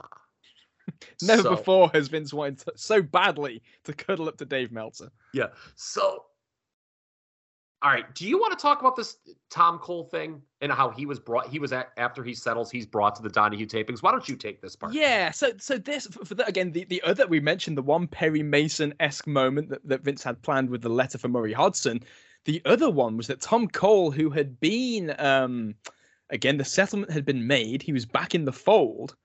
He was brought to the Donahue tapings and sat next to Miss Elizabeth and Linda McMahon, and that's one of those things too where you look at that and you're like, oh, we're gonna sit you next to the television starlet. You'll get to you'll get to be next to Liz, you know. Um, they I think they sent him like a bunch of money to go and shop for clothes and stuff like that as well. Real dazzle him, you know, that kind of thing. Mhm. Perhaps for a Perry Mason final scene where his story would come up, since all of this pretty much started with either Hogan's lie or the Tom Cole accusation, and he'd shockingly be there and back McMahon and say that no one's telling the truth but Vince. Um, his name never came up before the show, partially because Barry Orton thought that something was fishy. He tried to get a hold of Cole in the days before this show and didn't hear back from him. Um, before this, he'd obviously he befriended Cole, and the story goes that Orton went up to Dave at one point and said, "You know, I've not heard about Tom. I've not heard an update from him in a good few days. I think it's best that we don't bring his name up, even though so much of when Donahue is talking about the problems in the company." A lot of it is that stuff about you know the, the underage kids and what was going on with with you know, those allegations. Tom Cole's name never being brought up seems bizarre. Even I, I was expecting at one point, knowing this, Vince himself would try and plant the name in there so that someone could respond to allow it to happen. Yeah, okay, I've got to ask a question here, and maybe it's a stupid question, but if Tom Cole is in the audience sitting with Miss Elizabeth and Linda McMahon, can't mm-hmm. everyone see that They don't. on the no, panel? no one knew what he looked like. That's right. Meltzer said no one knew what he looked like. They they would they wouldn't have known him if he was sat there in the front row. That's right. Oh my goodness. Okay, so okay, so yeah, so basically the the pla- the Perry Mason final scene that Yeah. Liam referenced was that Tom Cole's name would get brought up, and Tom Cole would shoot up out of the audience and say, No, I am Tom Cole, and Vince McMahon is an honest guy. What a freaking pro wrestling storyline that is. Oh, Like- and it's and it's not the only one that Vince had planned. No, so there. Oh, As it turns out, Vince wanted a lot of plants in the audience, which is absolutely incredible. But Yeah. let's talk about this one guy who is a plant uh, that This- made television. and, and as far as I know, did you research this guy after I, I I- mentioned not to? Oh, I did not research him at all. I did rewatch. His Okay, brilliant. Comment though. Okay. Brilliant. So, a- a- and for those who have not seen it, his comments near the end of the show, after people have just been hammering Vince, this kid who's like 15 years old at this time, in a Lex Luger t-shirt of all things, gets up and says, "With the exception of, I don't really understand what's going on here because with the exception of Dave Meltzer, I think everybody here is lying. No one's being fair to Vince McMahon. Vince is just trying to do the right thing. He says, Barry, Barry O or Barry Orton, Mr. Orton, you've been in jail." Which it was true Mhm. vehicular. I think it was vehicular homicide or something. Yes, inadvertent yes. like that, wasn't it? Um, you know, Bruno Sammartino, your son was fired from the WF under very suspicious circumstances. Oh, and He- Bruno gets real pissed. Bruno got real fucking pissed. He even called him Sonny, I believe. That's how mad he was. Yes. You, you, know, c- you know, come back when you grow up, Sonny. Maybe you'll understand it. So this this kid, this plant, very obvious plant, gets shut down here, and it is what it is. Two months later, this kid calls John Arezzi and says, "Okay, John, I need to talk to you. I've got something I got to say." Oh, and no. John Arezzi puts him in touch with Lee Cole. He tells Lee Cole, this kid, that a year, uh, let's have a look, uh, 14 months before this, January 1991, this kid, the plant in the crowd from Donahue, was 13 years old and attended a WWF house show at the Nassau Coliseum, January 1991. He was 13 years old and I really attend- don't like where this is going. and you're, you're not gonna. And he attended with his Boy Scout troop. Oh, I really Okay. don't like where this is going. One of the members of the Boy Scout troop had won a competition that would allow them to go backstage and meet Texas Tornado and Tugboat as part of the competition victory. God, what Um, the losers get. I, I shouldn't. I shouldn't make that joke. That's that's bad because I I have a horrible feeling where this is going. Yeah, so they go backstage, they meet the wrestlers, that's cool. And this kid from Donahue, the plant, asks Texas Tornado, Mr. Kerry Von Erich, hey, is it possible that I can meet my favorite wrestler, Bret Hart, who was on the show? And Kerry Von Erich, being the level headed human being that he was, said, Well, that sounds like something you'll need to talk to upper management about. You should talk to Mel Phillips. So Kerry Von Erich sends this kid to Mel Phillips, who asks if he can. And he didn't even know who it was, but he tells him it's that guy there. Go and talk to him. So this 13 year old kid goes to Mel Phillips, and the kid alleges to Lee Cole that he said to Mel, "I would like to meet Bret Hart. Is that possible?" And Mel said, "Well, what's it worth to you?" And this 13 year old kid said, Well, I don't have any money. I'm the kid. And Mel apparently, allegedly said, Well, what else? You know, I'm not just talking about money. Maybe we could talk about something else. And one thing leads to another. And this kid alleges that Mel Phillips took him to his car in the car park and blew him. That's a 13 year old that he's doing this to. So obviously this is this is this is bad. Is that the story that Billy Graham then references on Donahue? It may be, I'm not sure because that may have been earlier. That may have been years Okay. before. This was 91. So it started Okay. 91. So the day after this happens, the 13 year old kid calls the WWF and says, Hey, um, I'm just letting you know this, but this happened last night. And apparently did not go. uh, Later, he would tell people he didn't tell the police because he thought that because he himself was gay, that it would not be, you know, he would not have a good argument, which is a real shame. That's the way people thought back then, but it's it's Yeah. that's what he says. That's what he claims. And the kid said that he told the WWF the day after it happened, this happened with Mel Phillips. I'm letting you know um, that this happened. And they said, "Oh, great, thanks for telling us. We'll uh, we'll let people know about that." And nothing happened for a year until these allegations with Tom Cole came up, and this kid called back up and said, "Hey, I told you about this. Um, is there someone that I can talk to because you know I want to make my story known?" Well, all of a sudden, Vince McMahon was very interested in talking to this young man and told him, since he was based in New York, meet me at the Donahue show. Come to the Donahue show. Holy shit! he get so at one point Vince is hanging around with his crew, and for 20 minutes he he disappears. And as it turns out, this kid says this happens to be the same 20 minutes when he put he calls the young kid in the Lex Luger t-shirt into his limo, and they have a conversation. And Vince says, you know, there's a lot of allegations going on right now, and we need to get the liars out of the way so that we can deal with the real issues. So if you do me a favor today, I will do you the favor of giving you a job and I will listen to what you have to say and we will work to fix this. Now, at this point, Mel Phillips is gone already. Mm-hmm, mm-hmm. But this is the deal Vince makes. And Vince placed him in the crowd because he didn't have that many plants. In fact, I'm not sure if he had any plants, but he got him in and got him in a good position and told him, if you get the chance, say this. And the three things he gave him was Barry Orton's been in jail, Bruno's son was on steroids, and Murray Hodgson was gay and he didn't get the Murray Hodgson was gay one out, but he got to say the other two. When the show is finished, and Vince obviously is not fucking happy with the way that show went. No. The kid goes up to him and says, "Hey, uh, did I do a good job?" And Vince says, "Call Steve Planamenta first thing in the morning, and we'll we'll sort this out." So the next morning, this kid calls Steve Planamenta, who promptly tells him to crawl back under the rock from which he came. Holy fuck. And that is the end. Two months later, this kid sits on it and eventually calls John Arezzi, who puts him in touch with Lee Cole, where this story comes out. What ends up happening to this kid, I do not know. The story ends there. He may have been paid off, he may not have been, but for whatever reason, that's the end of this tale. But what a turn of events! Holy shit. The WWF?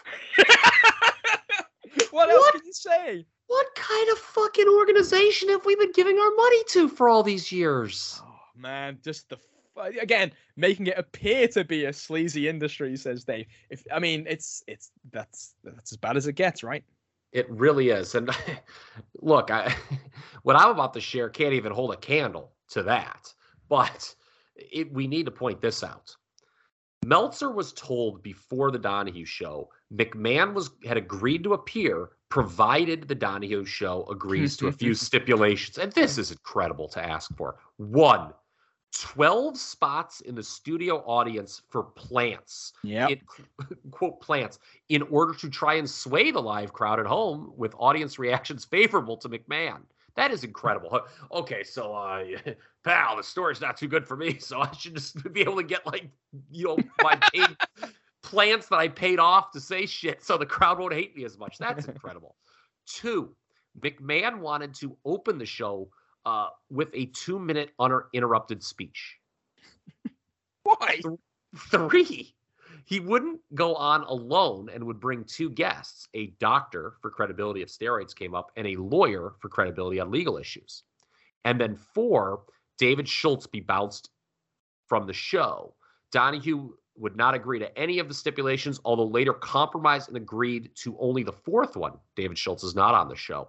Yeah. Uh, but at that point, Dave writes, it was obvious McMahon was going to be on the show because he wouldn't have made those demands unless he'd already decided to appear. Exactly. Meltzer, yeah. Meltzer says he didn't know for sure that McMahon was going to appear, though, until an hour before showtime, nor about Murray Hodgson.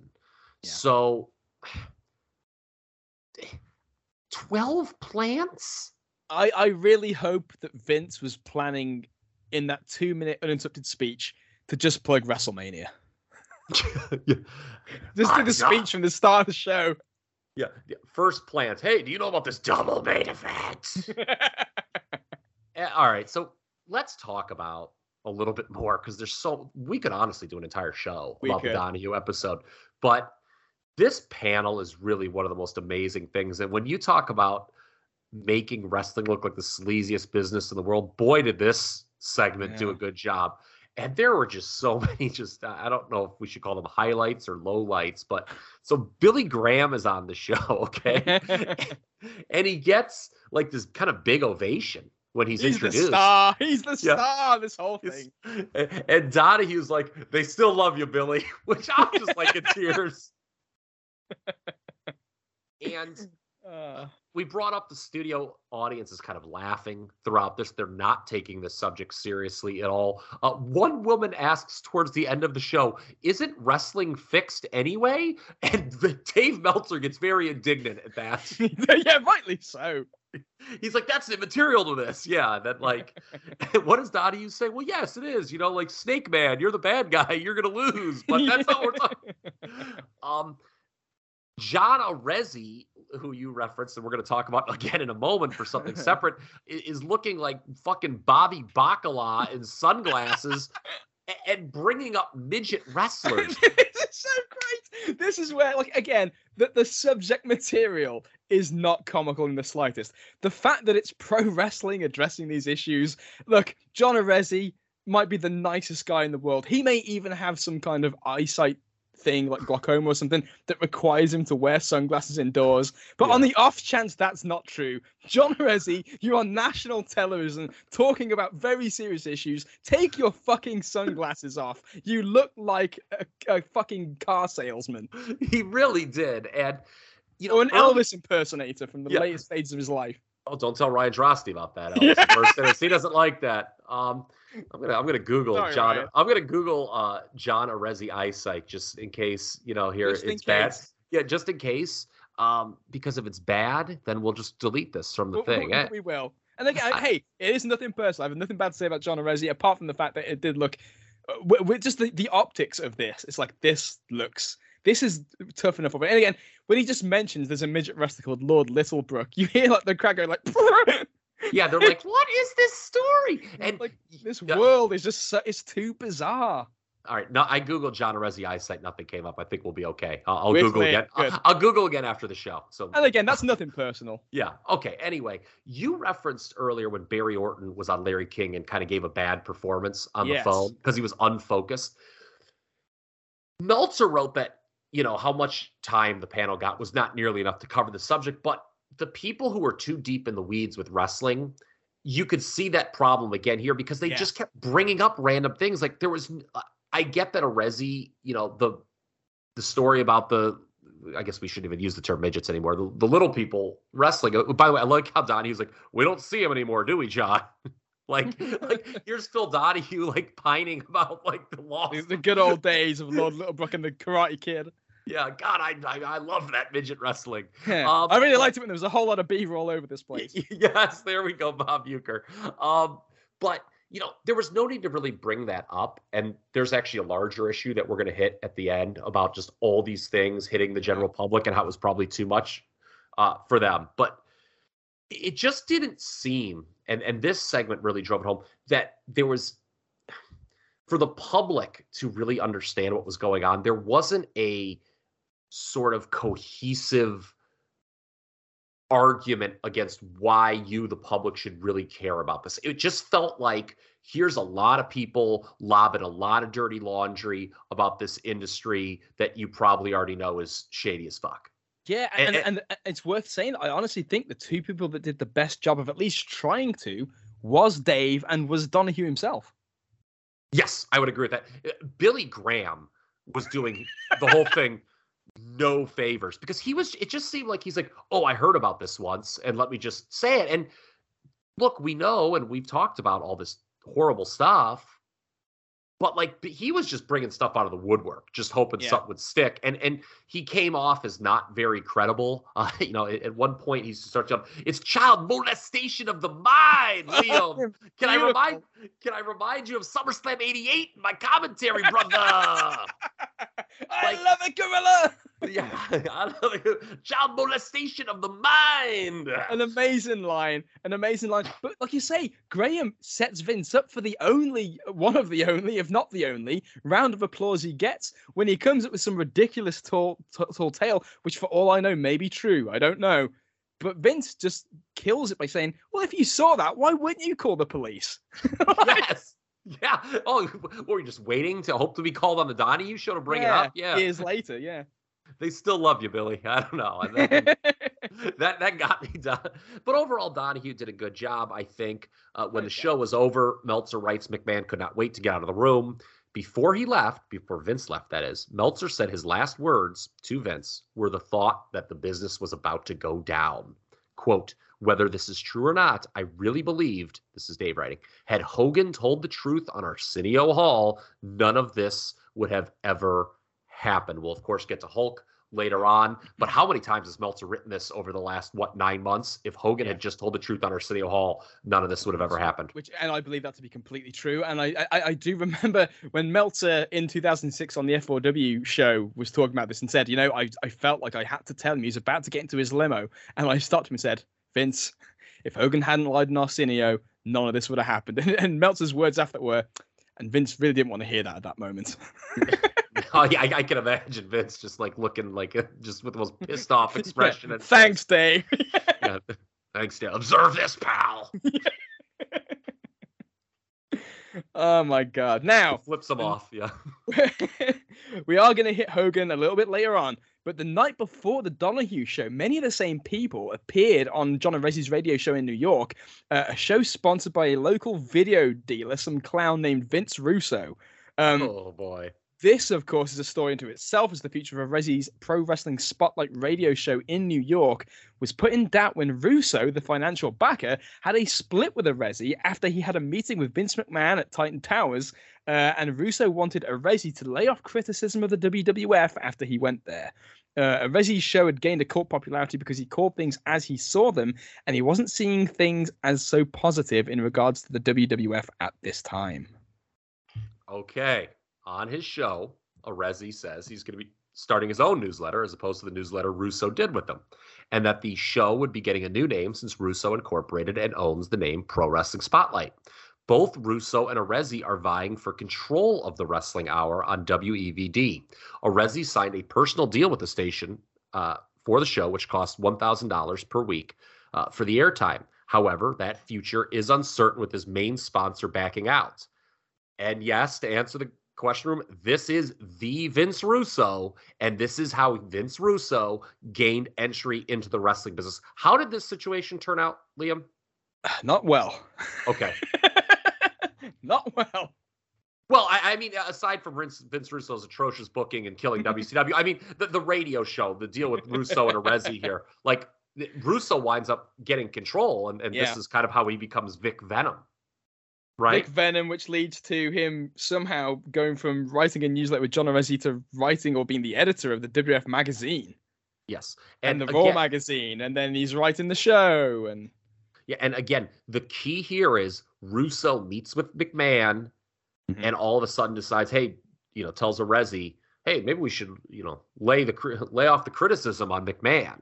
Yeah, and Arezzi didn't want to do that, and so yeah, Vince Russo in the New York market here he is, just some local video dealer, and he wants to become a sympathetic ear or uh, to the WWE. And yeah, the rest is history. By the end of the decade, he's writing Monday Night Raw. Unreal, unreal. Oof.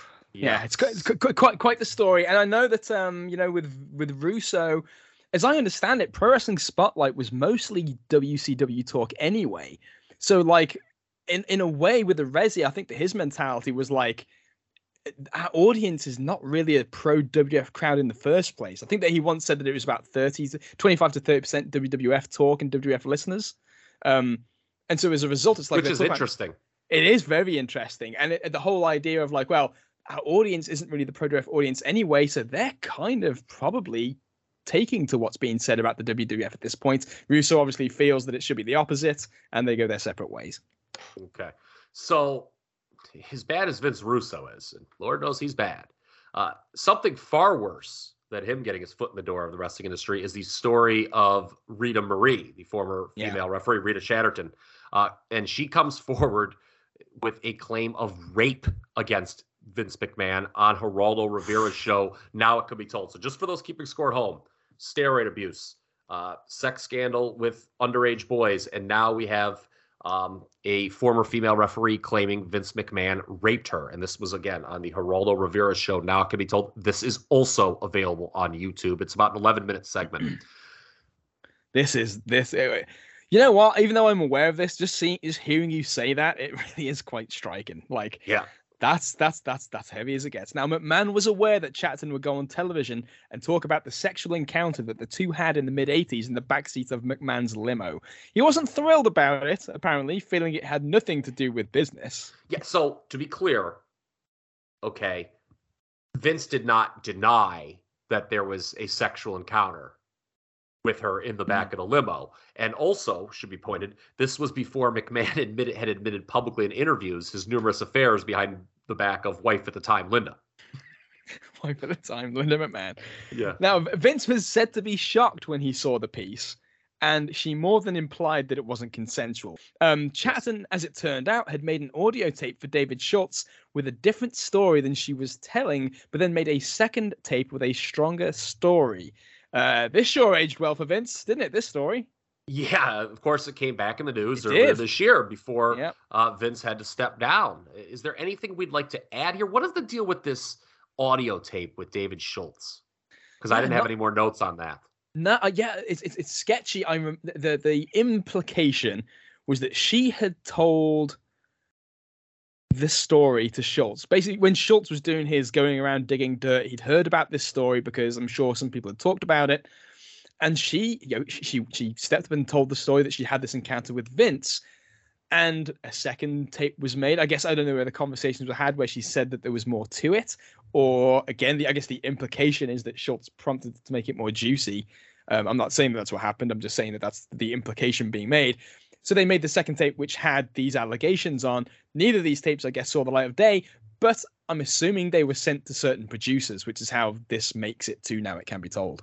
Okay, and couple points uh, that we should make about now it uh, can be told. People could check that out if they'd like on their own. But there was a lawsuit to prevent Tom Cole from appearing. They wanted uh, to talk to Tom Cole. There was an interview taped with Tom Cole, in fact, that they show with Cole's face blacked out, but that interview could not air because of the settlement he made with Titan. Yeah. And that was a real big thing. And Geraldo gets, you know, real puffy chest about it and talks about how, you know, the, you, they can't stop us from talking about this. Also, how about Geraldo standing in a wrestling ring with those phony wrestlers? 19 that's this is the way that the wrestling that the media views wrestling in 1992 Yeah, just like some shitty masked guy. And he's like, come on, guys, give me a match afterwards. That's it. yeah. I, I, look, not to make light of this story no, or no. Cast any doubts on it, but Geraldo's shitty. I just would Yeah. like to say for the record, Yeah. he's he's a Cleveland guy, by the way, Liam. I don't know if you know that. I did I not. I saw him. Oh boy, where was I traveling to? It might have been when I traveled to Double or Nothing earlier this year. I saw him in the Cleveland airport. He was looking pretty frail, so I No kidding. I shouldn't make fun of him anytime. But I remember years ago, my buddy Alan was at a bar, uh, and he's like, "Dude, you'll never believe this. I'm, we're sitting at the bar, and Geraldo just sat down next to him. Like, well, are you gonna hit him or what?" Fucking hate Geraldo. I don't. I don't know. I just. I don't like that mustache. I don't like. But th- this was a pretty strong piece, though. Um, again, yeah. it, makes the WWF look very, very bad. And This McMahon is, where the, this is where the cream team turn gets gets publicly thrown out there too, just so you know that the severity of this thing. And again, this Rita Chatterton story about Vince in the back of the limo and like forcing her on him, pulling her on top of him and stuff like that. I mean, it's it's not to be not to be uh, sniffed at the severity No. of these allegations. No, it's not. And, and obviously, with all the stuff that has come out about Vince since, obvi- and, and he never denied the sexual encounter. Uh, Mm. Again, for the record, but you know, I mean, obviously, there is a pattern here of Vince McMahon with inappropriate behavior with women. I, I think we can all agree on that. Now, McMahon felt all of this happening at once couldn't have been a coincidence, and it is quite amazing in hindsight to see all of those lawsuits and charges come out at the same time. Uh, he insisted at the time in 1992 he would prove that Ted Turner was behind it. that Meltzer wrote, of course, Ted Turner. Uh, Dave would then write, although that was simply preposterous. So, Well, yeah, you think. Yeah, I mean, yeah, Ted Turner's behind. That is absolutely insanity. So, I guess we can catch our breath here. We're through the major, all, all the major TV coverage. Yeah. and let- let- let's kind of i guess do a bit of a soft right turn away because there's just some other tidbits that i think we want to hit on here liam Yeah, so we're still staying on the basis of obviously the scandal stuff here, but the, the, the sexual abuse stuff we're kind of putting to the side just because we're going to hit this stuff now. There's some steroid related action going on here as well. This is obviously where this story started. In the face of all of the media pressure that's going on at the minute, Vince McMahon hired Dr. Mauro Di Pasquale, ironically considered the expert in North America on steroids and also beating steroid tests in order to be in charge of the steroid tests in theory, upgrading them to make them unbeatable. On paper, that sounds great. You hire the guy who knows how to beat them to uh, close the holes. In the face of all the steroid criticism, McMahon once again is trying to switch the subject matter matter from rewarding wrestlers who look like Sid Justice to how much money he's spending on the steroid testing. What a noble effort! And this is truly an incredible quote from Vincent Kennedy McMahon. Quote, We've come to a point where size doesn't mean anything anymore. We'll always have our earthquakes and typhoons, but no more steroids. How the fuck can this man say that? And way to build up your top babyface tag team, Vince. oh man! And again, not to spoil the end of WrestleMania 8 for those who don't know, who's he about to resign? yeah, yeah, we'll we will get to that. But uh, McMahon and Di Pasquale they have a press conference, and Phil Mushnick calls it a quote tip sheet for steroid junkies. We we didn't even really. Uh, what was the uh, famous Mushnick article in the Post called like "Sex Lies and Headlocks" or something like yeah, that? Yeah, because that ended up becoming its own book, didn't it? Yes, it did. And I don't think that was from that same article, but you know, Philly, that's when he really starts hammering the WF and this story starts blowing up. We don't even need to yeah. go into that because everything he talks about, we've talked about separately here. But there's, uh, I don't know if amusing is correct with these next few tidbits, Liam, but we've got them. Well, and, and again, compared to uh, you know some of the stuff we've talked about, as heavy-handed as that is, the New York Times ran a piece with the mayor of Stamford, Connecticut, proposing to do a show to raise money for the public library at the local high school stadium. The WWF was to provide the wrestlers at no charge for the show. But when the residents of those who live near the stadium heard about the plan, they protested at a city council meeting last week and seem to have gotten the idea nixed. The show was postponed until a new time and a new venue can be determined which I don't know if it ever was. Yeah, I don't know if it ever was. I don't know whatever became of the Stamford Public Library. I assume it's still there, but yeah, no wrestlers uh, helping out there.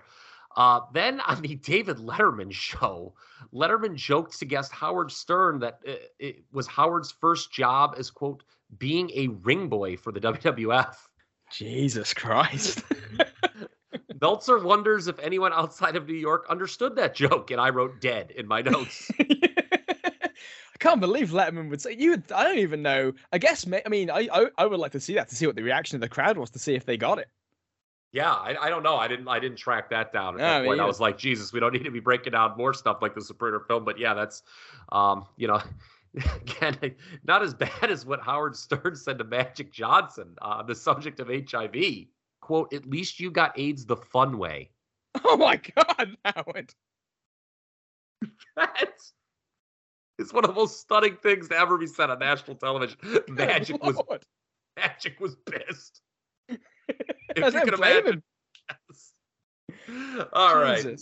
All right, I think it's time to maybe put a bow on. Well, I guess it, we still have to talk about Hogan, by the way. But we uh, do. It's it's yeah. coming shortly. Now, during this time, Demolition Axe, Bill Eadie, uh, last seen with his hair looking like shit at the Survivor Series 1990, uh, filed his famous suit against the WWF and Vince McMahon for a share of profits because he claimed he came up with the demolition persona. Among those that Eadie's lawyers got depositions from were Earthquake, Big Boss Man, Jesse Ventura, Jake Roberts, Jim Duggan, Randy Savage, Typhoon, Kato and IRS. Quite why Typhoon, who wasn't in the company when Demolition was founded, was was talked with. I have no idea, but this is a this is quite the, the list of, uh, of people. Yeah, quite the rogues gallery of depositions there. Okay, so there is that, and we've reached what we've I guess we'll call our epilogue here as we try to hmm. wrap up everything we've talked about in the first oh I don't know hundred minutes of this podcast. So twelve years later, Meltzer would say that Cole's story, this is Tom Cole's story, remained believable. Cole's mm-hmm. relationship when he went back to work in the WWF was predictably rocky. To so many in the company, as business fell off, he, Cole, was one of the people responsible for so much bad publicity. To many, it probably didn't matter that he was likely telling the truth about an ugly situation and part of the business that never should have happened. He and his brother Lee had a falling out almost immediately after Tom went back to work for WWF. Lee switched sides for a second time and went back to speaking out about how things were in the WWF and was mad that all the steroid publicity was getting in the way of what he thought was the real story. Mm. Tom Cole eventually felt the company was using him to get back at Mushnick, whom he greatly respected and always defended to other wrestling fans, even that was when that was a highly unpopular viewpoint. Yeah. He has said of all the people he encountered during that period on both sides, that Mushnick was the only one he thought was honest. Cole ended up gone fairly quickly from WWF, and there were plenty of incidents afterwards, such as his family once picketing Titan Towers to some local television publicity, and Linda McMahon personally attending his unemployment hearing, which is amazing, uh, mm-hmm. as Dave would write, for a CEO of a company to do with someone of his stature. When this was all going down, Linda claimed that while at one point she believed Tom's story, now she wasn't so sure. Oh, while yeah. privately he had reservations about Linda, in a letter to the Observer, Tom said nothing negative about her, thinking she was very different from Vince. Oh yeah, I got worked. Yeah, uh, yeah. Imagine, remember when people used to say, "Oh, Linda was like is the nice, the good McMahon. one." Yeah. That's Linda McMahon is fucking hideous. Okay, let's just put that on the record right now. okay, Cole would do Cole would do numerous interviews and remained a wrestling fan despite his experiences with McMahon. Cole even wrote a long letter here when the death of Terry Garvin brought this period back up and got into a legal battle with the publishers of Bobby Heenan's book when Heenan told Cole's story wrong.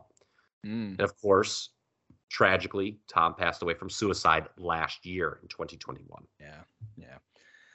Now, Billy Graham himself has since admitted that he fabricated much of what he was saying, in particular the personal accusations against Patterson McMahon that he admitted were outright lies, uh, blaming it on drug issues that he was going through. Uh, court testimony more than two years later, when McMahon was on trial, did corroborate what Graham and Sammartino had said about steroid use in the company, and nobody these days denies the vast majority of the wrestlers in the 80s were on the juice.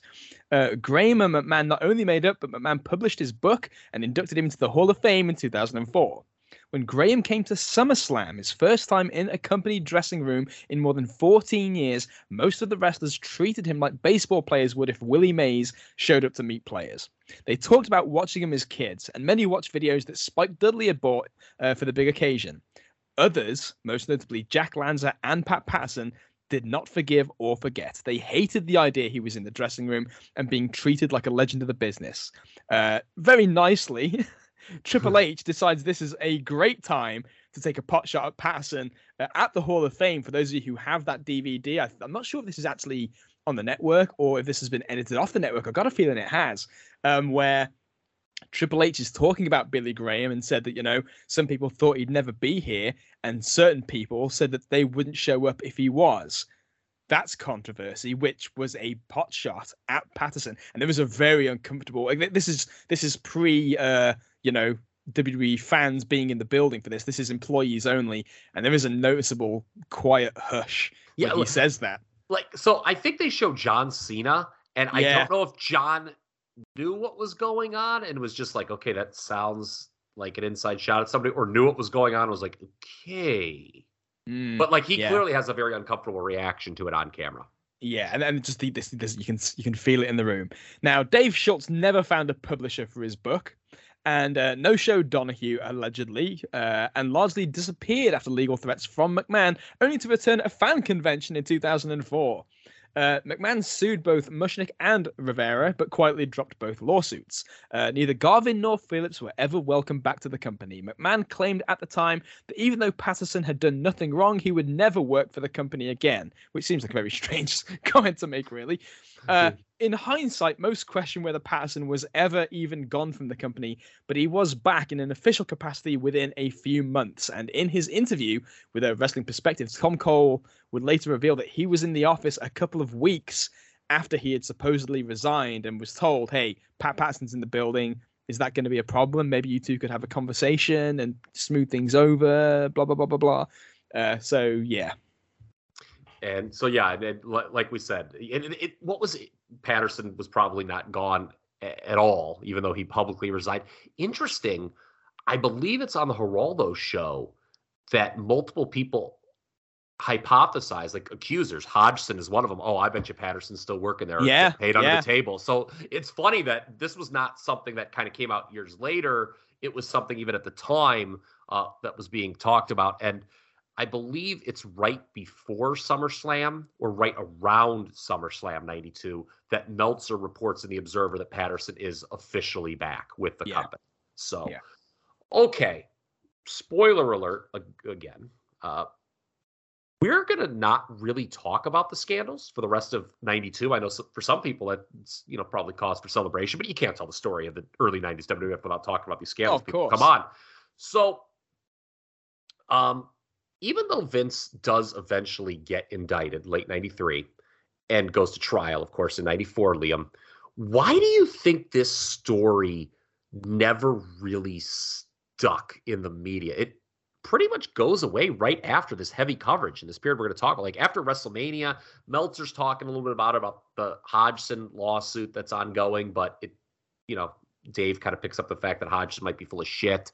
But there's mm. really, you know, I, there's a terrible episode of Geraldo actually right Oh, after seen that. WrestleMania. Yeah, where the woman, the kissing bandit is on and like tells women, like, oh, you know, if you didn't want to be raped, why didn't you just keep your legs shut?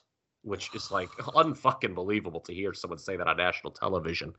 Um, but like I don't know, with by like May and June, it, it it's really dies down. I want to throw this question to you. I, I mean, I've already asked why do you think it never stuck, but let me just add this in. Do you agree with the David Bixenspan point that all of the different scandals here got kind of muddled and it was confusing for the public?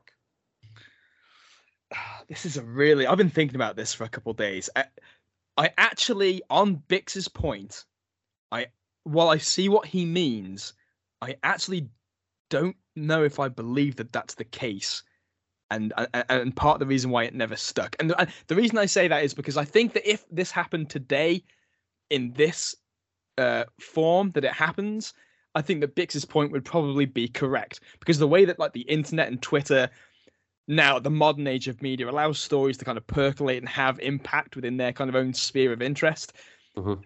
Having that kind of compressed proliferation of so many stories at once yeah that would kind of become very confusing in 1992 I don't think that's the, the reason i think i believe that the reason honestly that most of this stuff even made it as far as it did in the media was specifically because there was such a high volume of scandalous stuff going on Hmm. that it made the bigger story. Does Rita Chatterton get to make her allegation on Geraldo, if not for the 10 to 20 things that had happened before this that set the table for this show, for this allegation to be made? The answer is probably not, and that's a shame because that, that that speaks nothing to the validity of what she said. But uh, and the, the, the thing is here, and I've been I, I've alluded this to you, Kyle, but the dirty secret of this is the public doesn't give a shit. No. They don't they don't give a shit. They don't know who Mel Phillips is. They don't know who Terry Garvin is, Tom Cole, Pat Patterson, Murray Hodgson. As you said, Vince McMahon isn't a household name in 1992. He's like you know the, the ability to do these appearances is rare. Not if the, the, Joe you know John Q Walmart, as you've said before on the street, isn't going to know necessarily who Vince McMahon is. The public has no emotional investment in these people. So in isolation, each of these stories are the kind of thing that might make the paper for a day, maybe a week. People read it, digest it, react, move on, forget. And in a way, that's kind of what does happen here. But that stuff that we're seeing here, to me, it's only news as big as it is and as big as it gets because it's part of the overall narrative that the media thought could have legs. The WWF is dirty, riddled with scandal. And again, why was that news? Because Hogan, the celebrity, the one person everybody did know, lied on Arsenio. I I mean, we got Mhm. a precedent for this because the WWF being dirty was the story during the Zahorian trial. But as we talked about, when Hogan had to testify, the media was gearing up. When he no longer had to testify, thanks to Jerry McDevitt, the media interest in the story plummeted. Even though the story itself, the Was the WWF same. is the same, working with the drug doctor, but no one cared to push it without Hogan. When Hogan lied and the WWF backed up the lie, it opened up the floodgates for people to come forward with this anti WWF, anti Hogan talk. And still, like we say, people in the crowd, people in the audience, they're only going to care so much. And if you need proof, look at those audience questions on Donahue again. The people, the woman in the crowd who says, you know, you can tell it's sleazy by looking at it, which I love.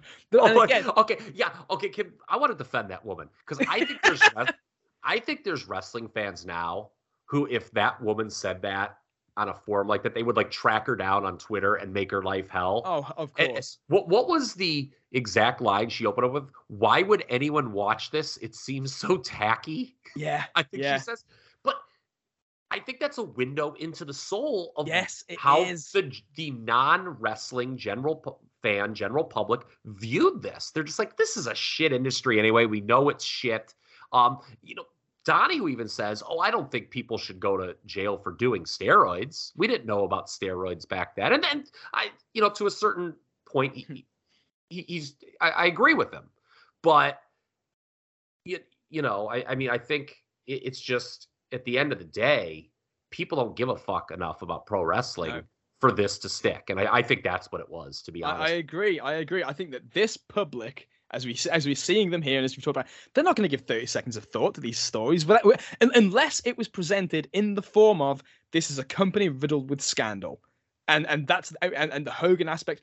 That's why this this this made it as far as it did and got as much spotlight as it. To suggest anything else to me, well, I know it's made with good intentions. I think it massively overestimates the general public and their desire to in, to, to ingest this news to me that and, and that's why it didn't stick to me the only way when you watch this and if this happened now it's the same thing the ways that this will really have an impact is not the fact that it's going to stay in the public eye because nothing does really from a news perspective unless it becomes more and more and more sensational with every passing development that's not going to happen here we've, we've had this massive dump of of, of info uh, which is scandalous and sleazy and all of that so at this point it's hard to go up the only real impact we're going to see at this point is TV stations dropping, which I don't think happened. Mm-mm. Sponsors sponsors leaving, which did to a degree. Uh, the government getting involved, which which even though I mean the government did interview a lot of these people regarding these allegations, but they decided to go the steroid distribution route. Mhm. And finally, the way that it was really going to stick was convincing that one celebrity, Hulk Hogan, to get the fuck out. And that brings us to the next chapter of today's podcast. So, on the last podcast, we had a section called When It Comes Crashing Down and It Hurts Inside. Those famous words from Real American. Well, today's chapter about the Hulkster reads When It Really Comes Crashing Down and It Really Hurts Inside. Hulk quits in cocaine shame, read a front page story in the London Daily Mirror. This came on, that's your side of the pond, buddy. Uh, this is. came on the heels of a major piece in the Los Angeles Times, which linked Hogan with both steroids and cocaine. That piece was then picked up by numerous newspapers around the country. This is amazing stuff from the uh, from the mirror here. Now, by the time we are airing this, I will be um, posting something which will show you this. I, I, I- dug this out. I found the newspaper. I found the front page. Uh, I will be posting this uh, in in the days before I post this podcast. So uh, look out for that because it's good stuff. Superstar wrestler Hulk Hogan, idol to millions of children, quit the ring yesterday after being branded a junkie. The story says. That alone, that first line, and this is on the front page of the fucking newspaper. I couldn't believe it when I saw it with my own eyes. Uh, Just for the Americans listening here, Yeah. the the Daily Mirror, where does that kind of rank in the? Uh, It's it's news it's, for you it's guys. like it's like the second biggest tabloid. The Okay. Sun is the Sun is number one. The Mirror was number two. okay, Um, yeah. So this is a heavy hitter. This is not like you know the local, you know the even like something like the Birmingham Mail or anything like. That. This is national coverage. Um, it says London Daily Mirror, but it's the paper that goes out to the whole country. okay, Um, gotcha. Yeah, so the, the the story continues. The six foot six inch grappler was said to be taking cocaine and cannabis and had been hooked on illegal bodybuilding steroids. His promoter Vince McMahon announced he is taking an indefinite break. It might be six months, it might be a year, it might be forever. Hogan, 38, has always presented a squeaky clean image to his worldwide arm of young fans he calls the Hulksters. Uh, the article at that point, when you go inside and, and, and it's it, it moves to like page six or something like that, and that's where it says Hulk quits in cocaine shame. It goes on to hit kind of the familiar quotes from from Graham and Orton, to do with like you know taking the cocaine on the plane, Orton talking about steroids. Uh, it also erroneously claims that the Arsenio Hall situation, where he went on television and denied taking steroids, uh, with three exceptions, uh, they said it happened the week before, which is not true. It was nine months before. But uh, yeah, this uh, this is a big story and a big deal. This I'm trying to find the date because I did have it and I had it written down. And I think I may have lost it sadly. But yeah, this is like March 13th. I want to say. Off the top of my Okay. So that's right around the same time as the Donahue show is taking Mm-hmm. place and what have you. It's all in that same week from hell for Vince. So I know there's another story out there. I don't know if they reference this in the mirror or not. That Hulk injured another wrestler over in Japan while allegedly high on cocaine. The bottom line is the media really latched onto the notion of again the one person everybody knows, the kitty star Hulk Hogan was doing cocaine. Yeah that's the that's that they love that. That's the And- key. Why do you think that is? So I, again, you know, between the sheets, different podcast, a podcast we both I know respect. They covered Mhm. this in great detail. This story. Kris Zellner brought up the point, and I think it's a point I agree with that Hogan doing cocaine or you know steroids, even just drug use, is something that people are more comfortable talking about, even joking about um, as opposed to like the sex scandals, which you know that's kind of a story that people are like, oh god, Mm. like, and, and it's not something you want to talk about as much publicly. Do you think there's anything to that? That this is something by the nature that's more socially easy to approach in terms of the uh, emotion behind it. I could agree with that for sure. Um, that said, I think that if Hogan was the one involved in the f- fondling with the kids, I think that would have been even bigger. So it, it's Hogan. Back to your earlier point, it, it's it's Hogan. Pri- Hogan's the name primarily-. Yeah, Hogan's Primarily, I, I, I do agree with this point. I understand what he's saying, but I think that if you actually think of it that way, where like if you mix what the story is, just think how big that would have been. Yeah, you- you're right. And I agree with you on that 110%. So during that week, according to Hogan's friends, the pressure had gotten to him to the point where he had decided to retire from wrestling after WrestleMania, except for working major Japan shots. And he was wanting to move out of Tampa to Hawaii to get away from it all. Uh, he did not end up moving to Hawaii, for Mm. the record. Uh, it was not hard to get wrestlers to talk about Hulk Hogan and steroids. And now Billy Jack Haynes, remember him, had his reason to talk. Haynes was another person with credibility issues, writes Dave Meltzer, but not when it came to Hogan and steroids, as he was telling the truth there. Surprisingly, Meltzer wrote, Haynes didn't blame McMahon, as most others in the business do, for Hogan's performance on Arsenio. Liam, would you like to take it from there?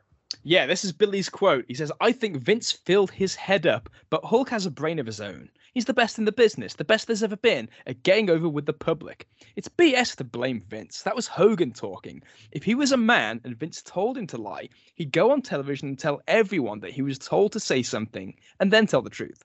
But this business doesn't have a lot of stand up guys. David Schultz is one. Billy Graham is one, and so is Rick Rude. Boy, did that, that oh yeah. How, how did Rick Rude get lumped in with the uh, truth tellers of this industry there? I don't know if Rick should be honored or flabbergasted, but his name got referenced there. Yeah, a, a rough association there for old Rick. Um, Haynes also claimed to have injected Hogan on more than one occasion. Why doesn't Hogan just inject himself, for Christ's sake? Why are you getting everybody else to do it? And that Hogan had injected him in return. He's an innocent victim up to a point, says Haynes. When you're using your name to sell vitamins to children, when you got big by using drugs, you're not very innocent. Even though this business is a work, you have to draw the line somewhere. I know Hulk will hate my guts for saying this, but it's the truth. Yeah. Now, Dave, uh, you talk about jokes that don't age well here. Uh, he notes that it is unfair for Hulk to be the scapegoat here for the hypocrisy of wrestling in general. And we touched on that many times in the last couple podcasts. But then Dave goes on to say it's just like it was unfair for Ben Johnson to be the scapegoat for Olympic drug testing when, quote, Florence Griffith Joyner really did need a shave worse than Bruce Willis. Dave! That's uh, that was that was quite uh, quite the quite the comment there. I couldn't leave that out when I saw that. I was just like, my God. So, Uh, McMahon does admit, uh, did admit that Hogan didn't tell the complete truth on Arsenio Hall, but denied he had anything to do with what Hogan said, except he told Hogan to tell the truth. Yeah, which you know, him admitting that Hogan didn't tell the complete truth translates to, I know that was total bullshit, but there's absolutely no way I'm ever going to admit that, uh, Yeah. and I and I never can. Yeah. And McMahon goes on to say that he was, quote, devastated when Mhm. Hogan didn't tell the complete truth, which is funny because this leads to one of the kind of great moments back to Yeah. the Donahue show when John Arezzi says, Is it true, Vince, that you were devastated? Hogan didn't tell the truth. And Vince is like, Well, I don't know if I ever said I was devastated. And, Mc- and uh, Meltzer's like, Well, that's what you said to me. Yeah, the word you used to me was devastated, and and Vince apparently was convinced that they'd set him up with that as a one-two. Yeah, that he was in a handicap match and something. Yeah. Vince, he was pissed, and Meltzer looked pretty proud of himself too he and so he and he should. should have been. He should have been too. And a lot better than that Florence Griffith Joyner line, Dave. However, says Dave Meltzer, the blame can't be shifted away from the WWF since in media questions regarding the subject, Steve Planamenta, who represents the WWF, parroted Hogan's three lines for therapeutic reasons line in regard to Hogan's steroid use. McMahon can't shift the blame for the lie, and that's the correct word, all the way to Hogan. One WWF source who is close to Hogan, then McMahon, parroted McMahon's version that Vince wanted Hogan to tell the truth, and it was Hogan on his own who decided to lie. Uh, this is Meltzer's words here, of course. Uh, but in replaying the tape, the Arsenio interview was a promo for the WWF steroid policy, and most of what he said appears to have been coached. Most importantly, Hogan has had eight months to tell the truth and instead has refused to not only address the issue, but of late, even talk with the media, which is tremendous in the sense of if you really need any proof about whose words they were, to me, if Hogan, uh, Hogan's, the reason Hogan said, I do believe that this was Hogan, first and foremost. Hogan choosing to say that on Arsenio Hall, I completely believe it was his idea, thinking it would be the right thing to do. Mhm. And uh, the fact that he doesn't even try to correct it under the excuse of it wasn't me, it wasn't my words, tells me that it was his decision. Yeah, I'll go with that. And you know that last sentence you read there, uh, Mm. that ha- has refused to not only address the issue, but of late even talk with me. It's crazy how you know Vince is out there doing these shows, but Hulk is just persona non grata in the He media. is he I mean, is he doesn't say a goddamn of all word. of this. Yeah, I- because if you go back to oh was it 4a or 4b i can't remember it was definitely part four of our 91 series hogan just hung himself yeah, in the promotion of suburban commando with all the lies. And meltzer had even noted it at the time in the observer that he was basically waving a red flag daring the bulls to come charging yeah. because it was uh, everything he was saying was you know such nonsense. Not even the silly things like when he compared the name hulk hogan to jesus christ. I'm talking about like you know like just how what a squeaky clean image he had and you know reiterating the, the, the bullshit he had said on arsenio. Yeah. I mean so he dug that hole for himself. So already poised to take a hiatus after wrestlemania and now a lightning rod of bad publicity. Hogan now had to begin to wrestle with pun intended by me the idea he may have to permanently exit the business which made him a household name So Meltzer says WrestleMania will be the last booking for Hulk Hogan at least for a while. Hogan will leave after WrestleMania to do a movie in brackets Rough Guys set Don't- for a J- January yeah Don't know if that ever made the big screen. set for a January 93 release and if he ever returns is a matter of conjecture. Yeah, interesting. Hmm. It was also being reported at this time that WrestleMania 9 could take place in Tampa. I didn't know that. Neither did I. And I wonder if they were thinking maybe, or who knows if that's even true or how close. Obviously, it doesn't take place in Tampa, it takes place in Las Vegas. But I wonder if they were like, oh, okay, we're going to really roll out the sympathetic carpet for Hulk. And it's going to be a Hogan homecoming, not just Yeah. his return. So, um, I could see that.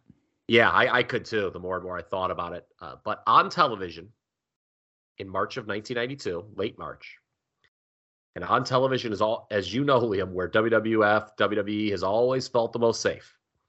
Vince McMahon came up with a storyline for Mania that this may be Hogan's retirement, and that after his match with Sid Justice, he was likely to make the announcement. Even with the negativity towards Hogan in the mainstream media, McMahon's angle made him a sympathetic character to wrestling fans. Rally the base! Yeah. Uh, and I guess now is when we should talk about the USA Network special, which had the Vince McMahon interview with Hulk Hogan. This interview is very weird. So th- those of you, if you've if you've never actually seen the interview, I may play a clip of it here. In fact, I'm probably going to. Then is this your last match? This WrestleMania? Is this the last time we see you step into the ring? When you ask that question, it makes me sweat. Um, everywhere I've been, people say, Hulk Hogan, we know you've got a lot of things going. You're starting to divide your interests. You've got family, you've got business, wrestling business, you've got other type of ventures out there. Are you going to retire? Then I hear on the other side of the coin, are you going to be able to get by Sid Justice? When I sit here and actually think about my last match at WrestleMania, it chills me to the bone. Being able to handle happiness within my personal life and happiness on a professional level has been one of the greatest accomplishments that I could brag about. So when I talk about letting all that go, putting all that in jeopardy by saying, yes, this is my last match, or by even let, letting someone influence me, such as Sid Justice, saying, Hulk Hogan, I'm going to make sure this is your last match. All those thoughts I put out of my head. I'm the only one that can make that decision, Vince McMahon.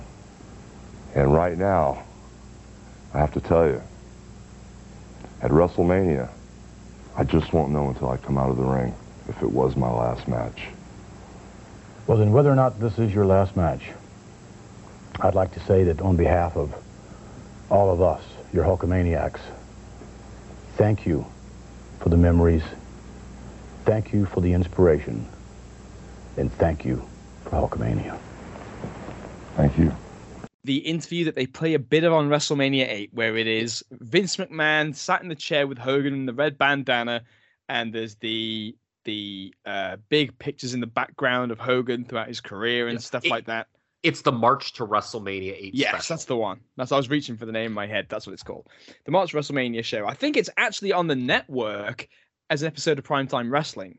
Um, so you can find it there. Oh, okay. But uh, yeah, um, I mean, before we even get to this promo, Hogan's interviews take a really weird turn around mid March. Funnily enough, when they when, when the call is made for him to go, at one point he does an interview where he talks, he refers to himself as the old man in the yellow boots.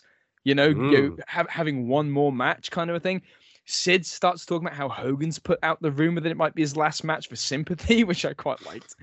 Uh, Sid now has Harvey Wippleman by his side, and he's and he's doing the stretcher jobs and the beat downs uh, in the build up to WrestleMania. At one point before a squash match, he's reading a letter from a Hulkamaniac, uh, where the Hulkamaniac is asking him why he destroyed Beefcake, which is interesting. Okay, Um, can I be honest with you? And maybe this will earn, earn me some scorn uh, from the other side of the pot. I kind of liked that Oh yeah, when he's reading the letter. because, like, yeah, because it was done in the most Sid way possible. I feel where he he didn't even really attempt to do a job. Like, I- I don't know if he. How did it take? Like, did like Sid think he was doing a good job making people believe that the letter was real, or did he just like completely no sell the idea that the letter was real and just did it the most Sid way possible? Either way, I, I got a chuckle out of it. Oh, for sure, and especially when at the end the, the, the supposed letter says, "If you're, if you, I, I'm not your friend. If you do, do this, then I don't like, like you anymore." And it's like, "That's great, 'cause I don't like you either. Yeah, that's good. I don't want to like you either." But yeah, the interview is so strange with Vince at the end. There, thank you for the memories. Thank you for Hulkamania, and and Hogan's then nodding his head calmly, acting so humble, so poised. What Yeah, a great guy. Uh, at the same time, he looked uncomfortable. Oh dear, and that's why I find it weird. Vince is in full Vince. Vince is actually in his mind. You can see he's going to make the most of this, and he's he's Mhm. going for the you know the tone of the interview. At the same time, Hulk looks so ungodly uncomfortable because he's in a position that honestly he doesn't want to be in. He does not want to be doing this, and here he No. is talking about you know how everything's going on. And even in his verbiage when he's talking about this, he's completely non-committal to anything, even in response to Vince.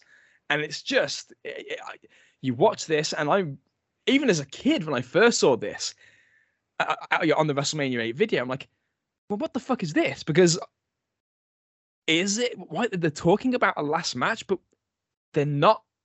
It's like it never actually happened to the show. No. You wouldn't even know. No, and we're going to talk about that obviously yeah. at the end of the podcast because it's quite the, um, you know, you use the word non-committal, and I think uh, Hogan's non-committalness came out front and center. Yeah. At WrestleMania eight, it really very much was the a kind of interview that we'd never seen on WWE television before.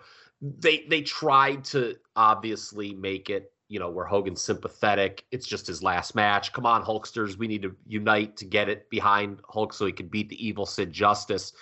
But there was that element of truth kind of looming in the room about why it was his last match, it. but they didn't want to say it. Yeah. And so, and I'm old enough that I saw this at yes. the time.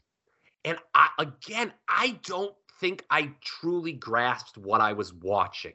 But I think I sensed that it was weird, like because you do sort of sense that it's not interviewer talking to pro wrestling superstar. It was very much promoter talking to his top draw for the last eight years. Yeah. Face to face. At least that's what I got. Um, you know, with all, all these years of hindsight, you talked about how the end of that interview was aired at WrestleMania 8 pre-match before Hogan and Justice. I really like when they show that and me and Gene's like, see Sid, Hulk Hogan never said this would be his last match. And Sid's like, shut up, you bald-headed oaf. Sid with one last good line and before uh, he goes packing too. But uh, we're going to talk about the Hogan Justice match and its aftermath certainly in a little bit. But it is worth noting, and this goes back – to what we talked about on the last podcast. And I mentioned at the top of this one. Business was still okay in some places, maybe not in others. But on the March 23rd MSG show with Flair and Justice versus Hogan and Piper, that only drew 9,000 fans. And Dave yeah. says that had to be a major disappointment, said the, since the match had generally done very well everywhere else. In fact, there was what may have been an all-time record gate in Memphis on March 14th of nearly 90,000. The largest Memphis gate uh, Meltzer had ever heard of was 80,000 about six years prior for a Ric Flair Jerry Lawler match. Uh, should be noted, by the way, Liam, that March 23rd, mm-hmm. Hogan's final MSG show for basically a decade. Yeah. And it was the final WWF show televised on the MSG network for five years. Yeah, incredible. I think there was uh, the the pre WrestleMania 13, right? Uh, was there like a four way or something? Because that that show's on the network. Yeah, like yeah. Undertaker and Vader are involved at some point. Bret Hart does something. So yeah, they're in I think maybe Austin's in there. But I, I remember I know what you're saying because and it's interesting this because after you know we've been doing these podcasts for a while and obviously with it with the Monday Night War timeline series that you talked about at the start of the show, the please the, bring it back. one one of the things I've noticed is like it's they very... hate me. I'm an American, Leo. That's they not true. They that's not true, man. They love you. They love you. They still love you, Kyle. they still love you, Billy. it's it's interesting to note that I, I, I I've started to pick at those innocuous Meltzer lines and try and even though sometimes that can be a bad thing in trying to draw big conclusions but that line earlier on that you had in the notes when meltzer said i wonder who got that joke not in new york on the letterman show tying into this where business is good in some places but new york dies mm. and i wonder if there was a bigger impact in new york the home base where again that's where donahue's filmed i think right I don't know. Is it? I'm pretty. I'm, it, I'm, pretty sure. Is it's it Pittsburgh? Because it was Pittsburgh weird. or New York. But I remember Okay. that kid again. That kid that we talked about, the plant. Uh, he was New York local. So it, I, I I think it's it's somewhere around that region anyway. So Okay, well, Um, take. I, I'm bringing it up here. Uh, Phil Donahue show. Uh, its run was uh, oh, Dayton, Ohio. It actually started, but hold on here. Dayton start fainting hoax. What? Oh my God! I don't want to get to. I don't want to get down to a rabbit hole here. um, So in 85, Donahue left Chicago for New York City and began recording, recording in Studio 8G at 30 Rockefeller pa- Okay, there you go. There you go. Yeah. So I wonder if that's the deal where like this had really made, especially again, Phil Mushnick, New York Post. You know, it's Mhm. like that's the. It's like I wonder if that had a bigger impact uh, on this particular gate and interest in the New York uh, area. Yeah, I mean, it's really weird that it had done well everywhere, but then they, you know, hit their biggest place and, and it doesn't do so well. I think you're onto something there. Okay, again, we're going to hit Hogan and Justice, what happens at WrestleMania Yes, we'll come to this. certainly what happens afterwards, but we're going to get to that at the end because we have the other half of the double main event to talk about, Liam. Uh, as I wrote in the notes, oh yeah, or is it oh yeah? Uh, because we need to talk Ric Flair and Randy Savage. We, in the last podcast, said uh, that it had been hinted in the newsletters that the Ric Flair Randy Savage WF title feud would revolve around photos of quote Elizabeth or something. Sure enough, it did. Uh, Flair cuts an incredible promo, which took many takes apparently, and ends Hmm. with the classic line, "She was mine before she was yours." Yeah, well, we say ending with the classic line. He did say it about five times in the Yes. promo. Yeah, So, that's true. I think he's probably been saying it all day by that point. Great sweater from Flair here. Um, I want to point that out. Also, really hitting the heart the, the, the line of damaged goods. She's Yeah. damaged goods se- Yes. several times again. Now, I don't know if you picked up on this.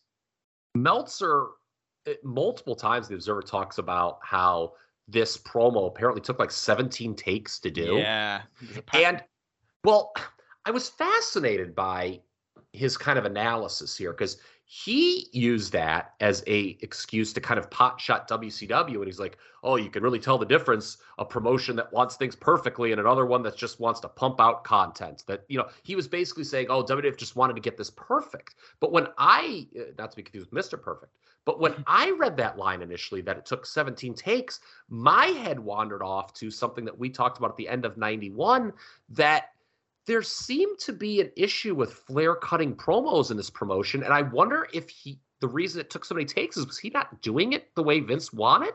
I Did you take so. it that way? Okay, that's exactly how I interpreted that. okay. So and that's interesting because on the last show where we talked about the Royal Rumble '92, obviously, uh, and Flair was very much looking at his most comfortable as an in-ring performer in Mm. WWE. Well, this angle, in my opinion, was the most comfortable he ever was as a character in the WWF circus. Would you agree? Oh yeah, for sure, for sure. Okay. Uh, we get more promos, uh, including one at a bar with Vince, where I would have loved to be a fly on the wall during production for that. uh, Vince, by the way, drinking milk. Yeah. Well, You- he's a good he's a good American boy. What a nerd.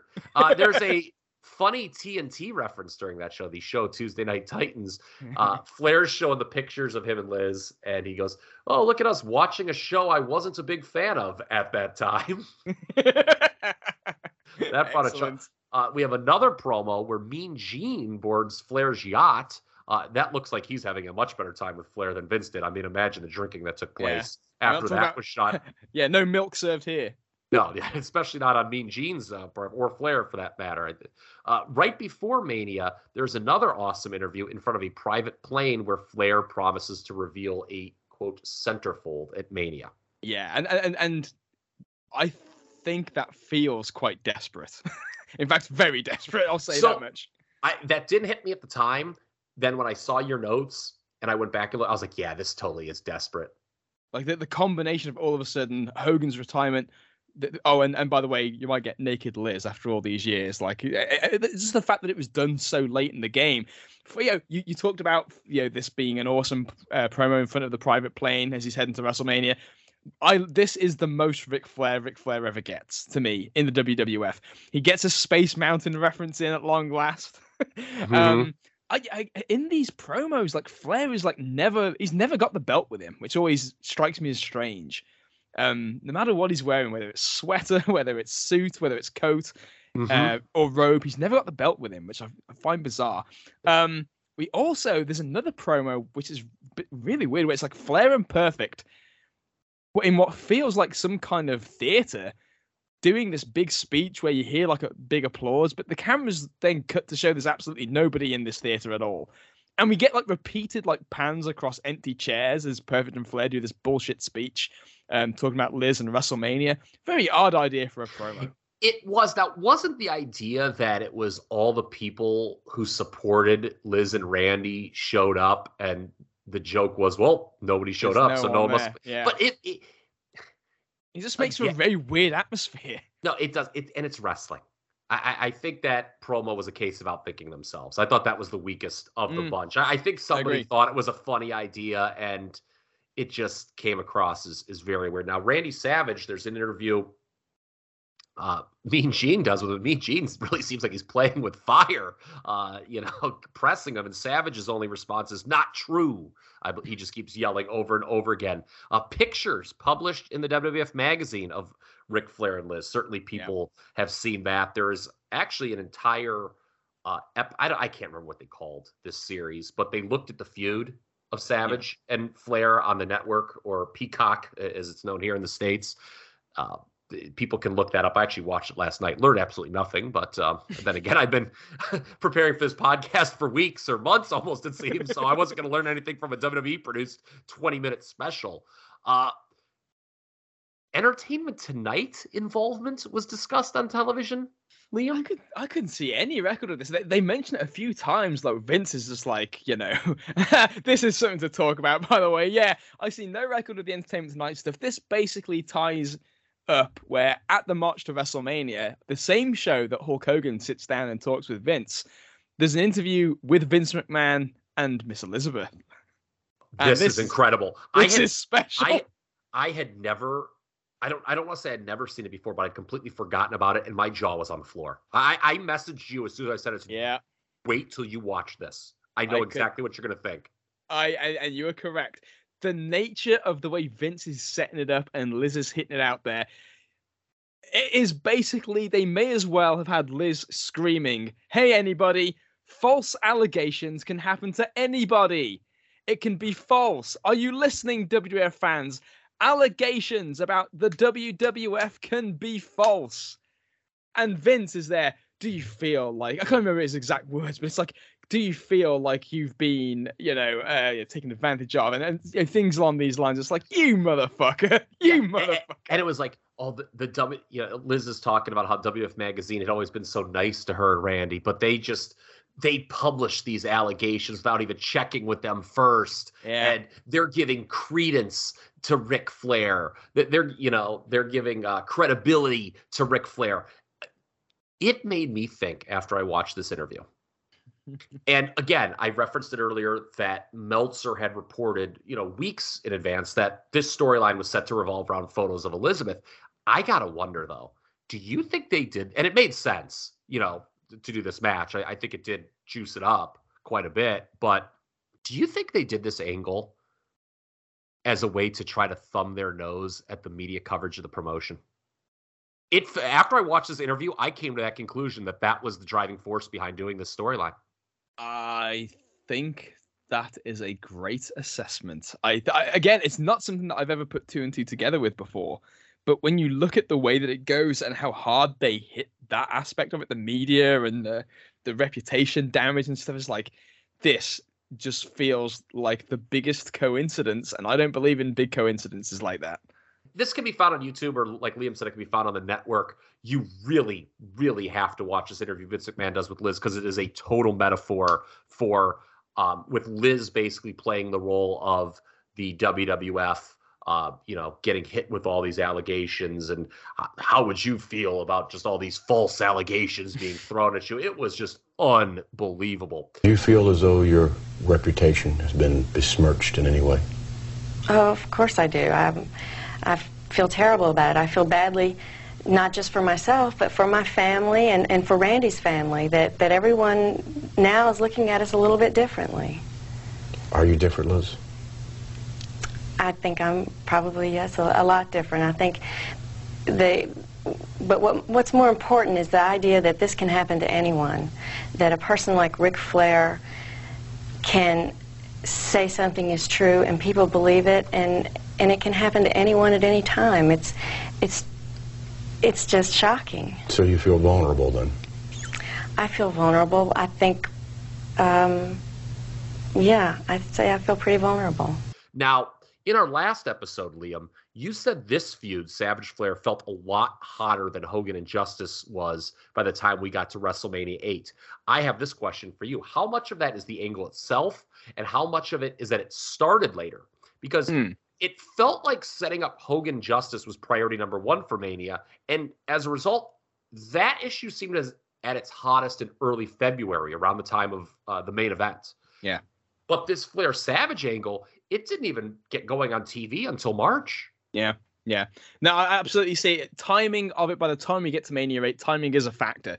But I still will stand by the idea that I think Hogan and Sid was missing the big angle. When you watch Hogan's promos in the, to be honest, the final, maybe even the entire time, it's like he could be talking about anybody. Hogan talking about how when he was a kid, he went swimming into the ocean and killed a shark that was scaring the, the the people in the ocean. And then he went back to the beach and drank a pina colada.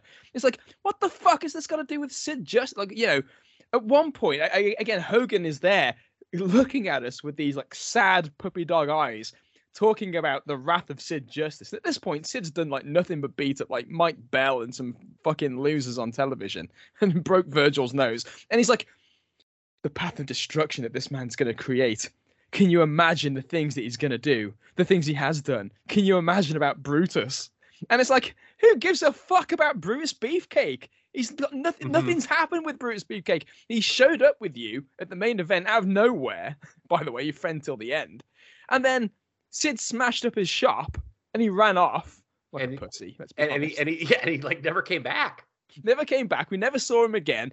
So it's like, what about Brutus? Like, who cares? Like, what yo, when we have seen this easily to me, if we even remove the Savage and and uh, and Flair stuff, this is the weakest build for a Hogan Mania match to me. Even more so than the Warrior, which we talked about in the 1990 series, where at least they had the incredible showdown at the Rumble. And even if the promos were about a bunch of nonsense in the build-up, you at least were, were tied to the fact that it's the big babyface match, and you got that. Here, the biggest moment, I guess. I mean, the showdown at the Rumble kind of didn't go the way they wanted anyway because it ended up with No. Sid getting cheered. So I mean, even, even though I enjoy that, I can't say that that's the thing to get me hyped for the match. The big angle is the main event, and after that, it's almost like I'm waiting for one big thing to happen And to get never heat on to, to get heat on Sid so that Hogan can can fight back from underneath against this new dominant monster. And instead, he's just like putting jabronis on stretchers, which is entertaining if the match is happening in six months' time. But this is it. Like this is it.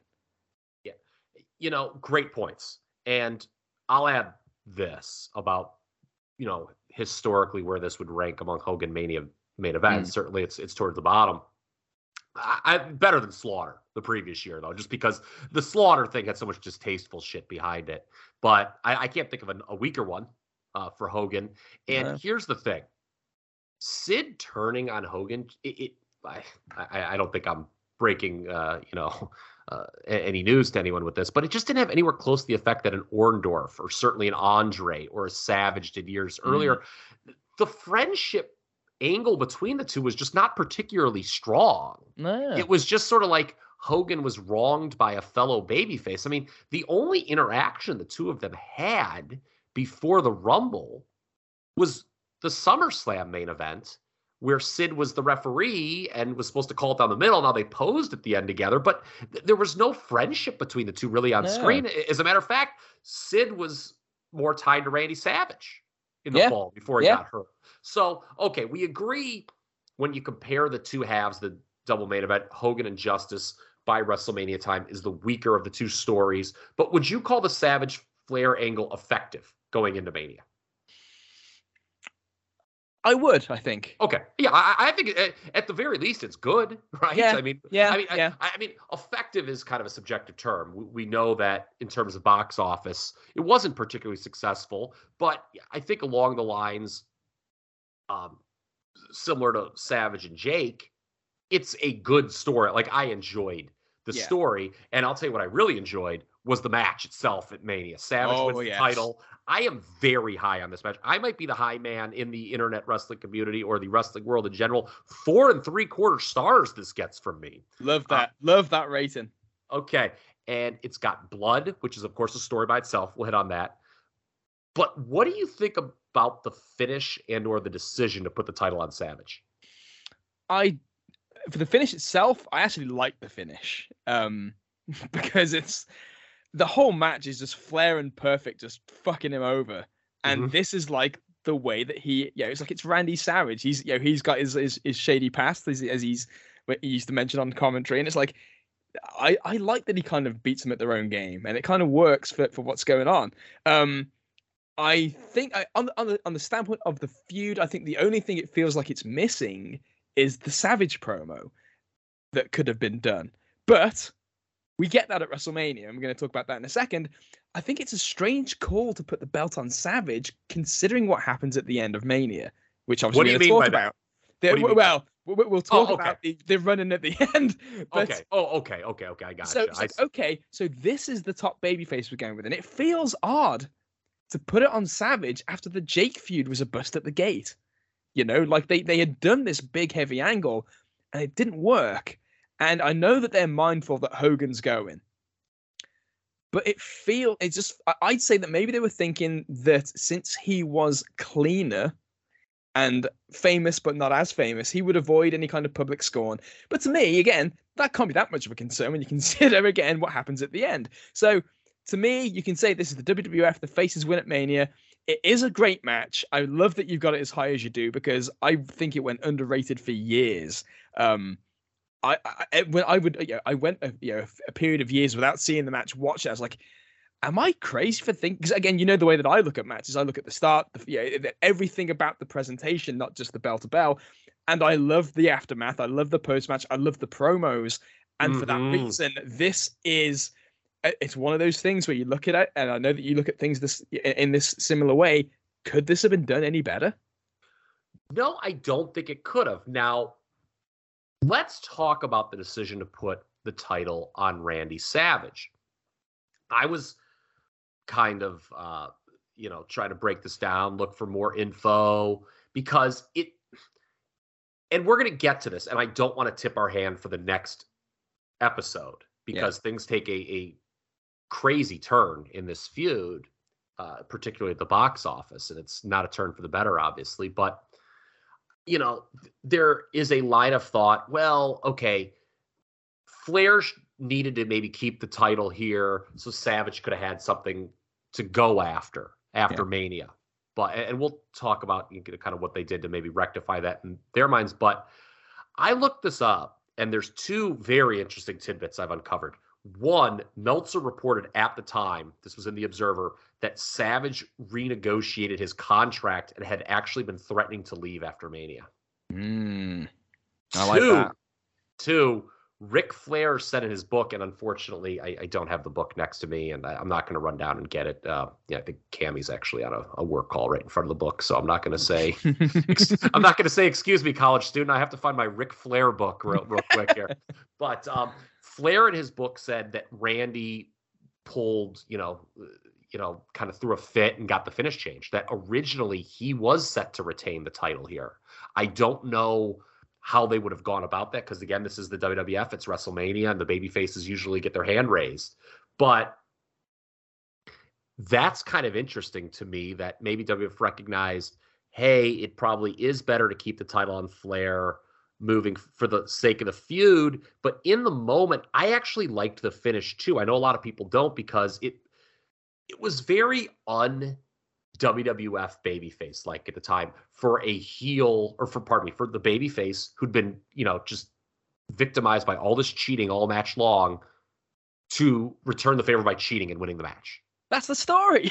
yeah, and I liked that story, and Yeah. it played in to the post-match promos where Flair and Savage were bitching about that Savage holds the tights, and that's how he won. And I guess in their minds, that was a way to continue the feud in part because Flair's like, "Hey, you cheated, you know, you did it once. Let's see you do it again." yeah, I love Um, that.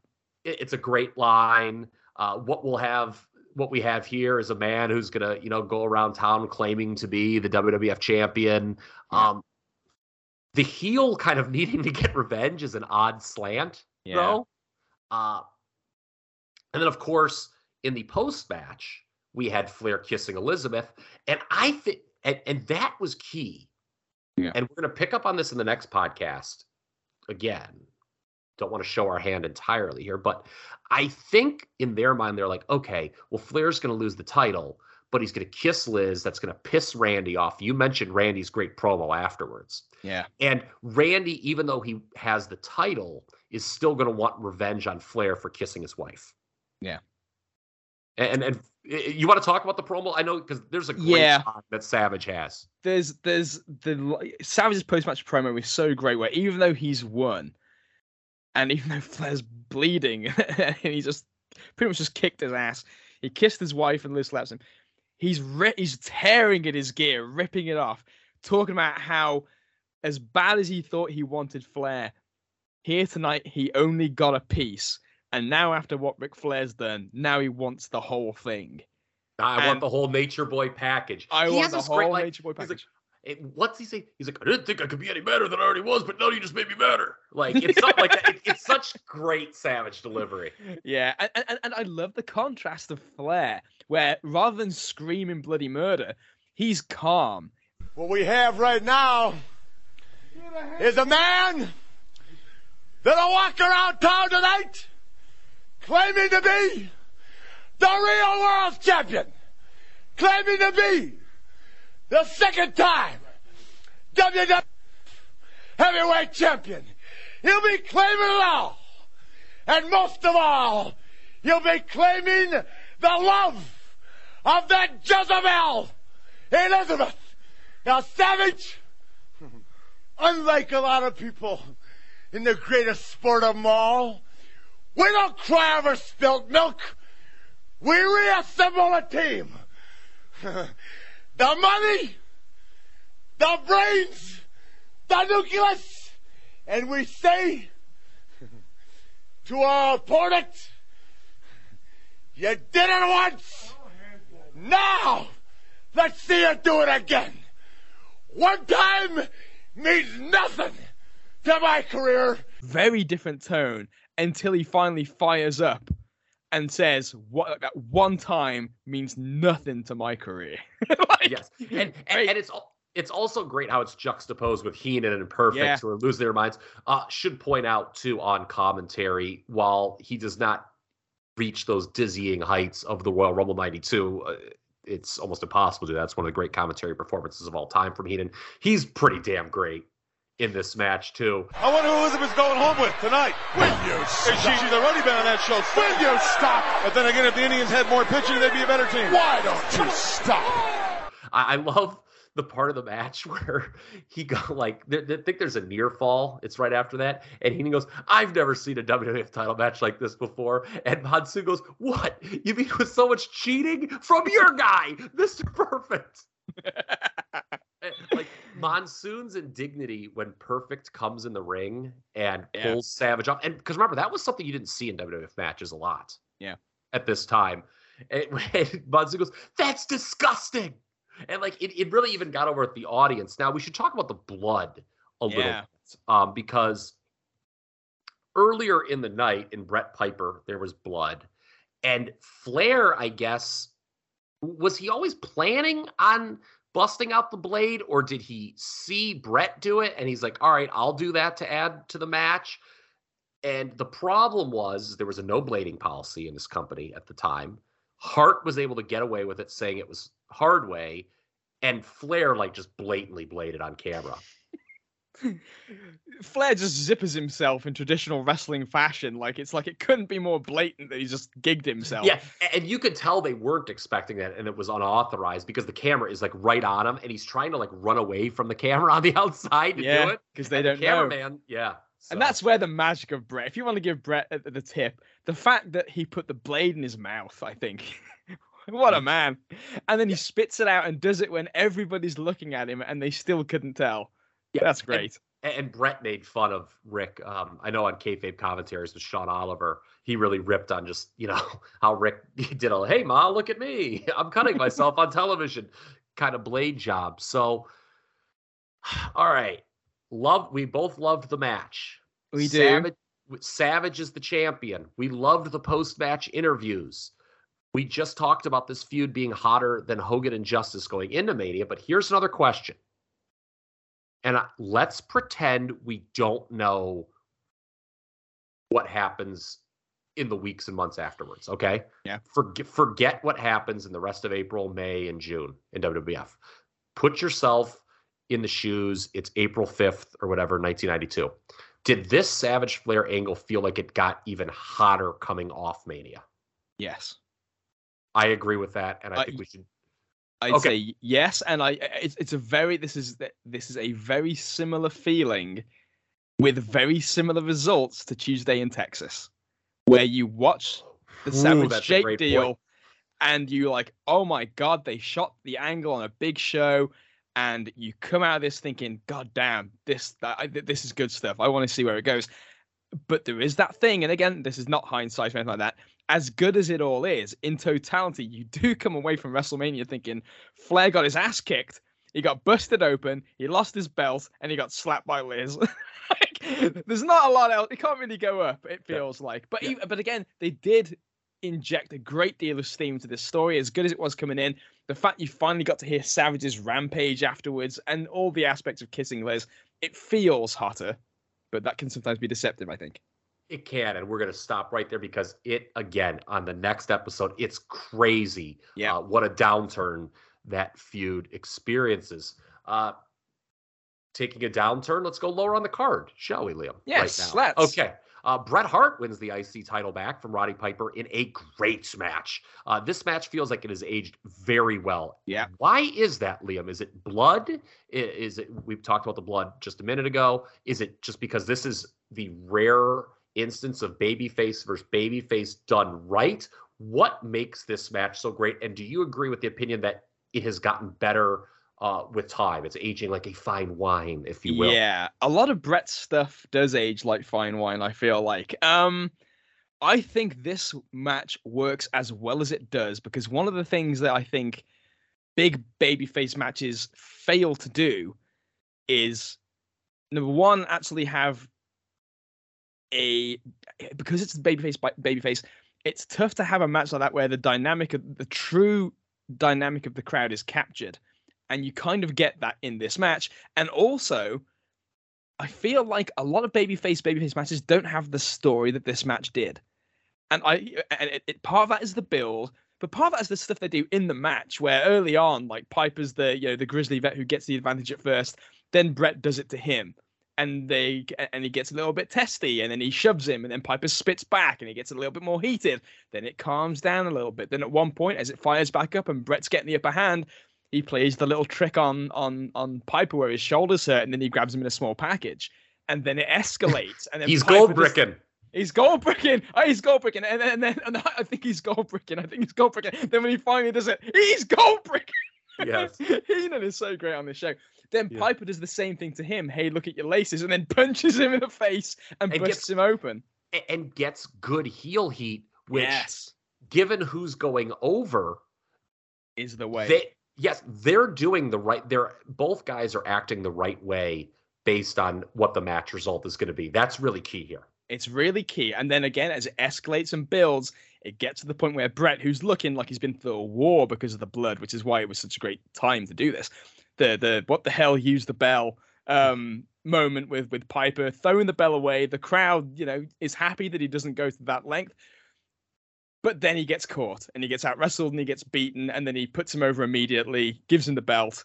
A a, a the right guy wins.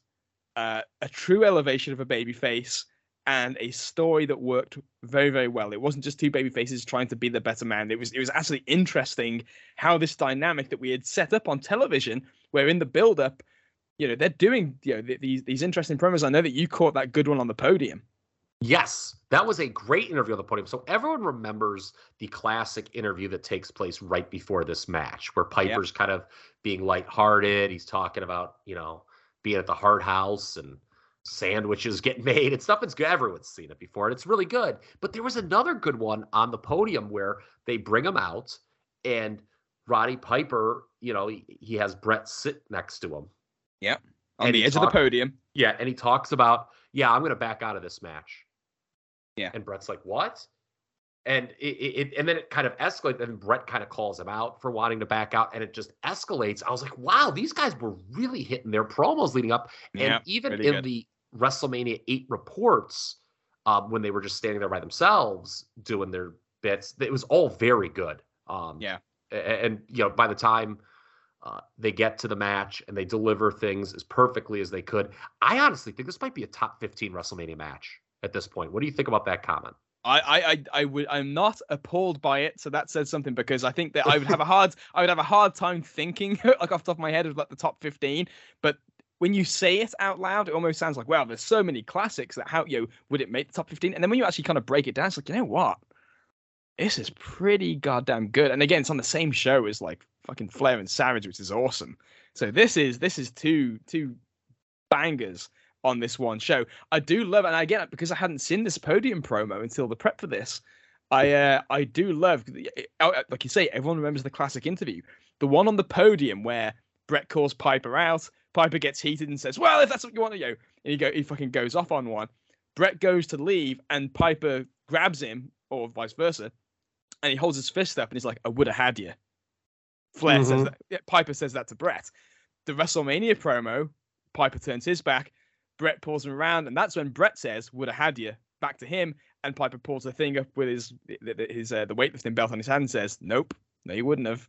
and it's like that's great. Like it's this constant story of like Bret's good and everything, but is he going to be one step ahead of Piper? And that's very much how it feels in the build, where they position it so well, where Piper is the person to beat. It's not, it, it, and it, it, it, the match and the storyline sh- is shaped towards the outcome. And when they give the outcome, it feels like it fits. It's lovely.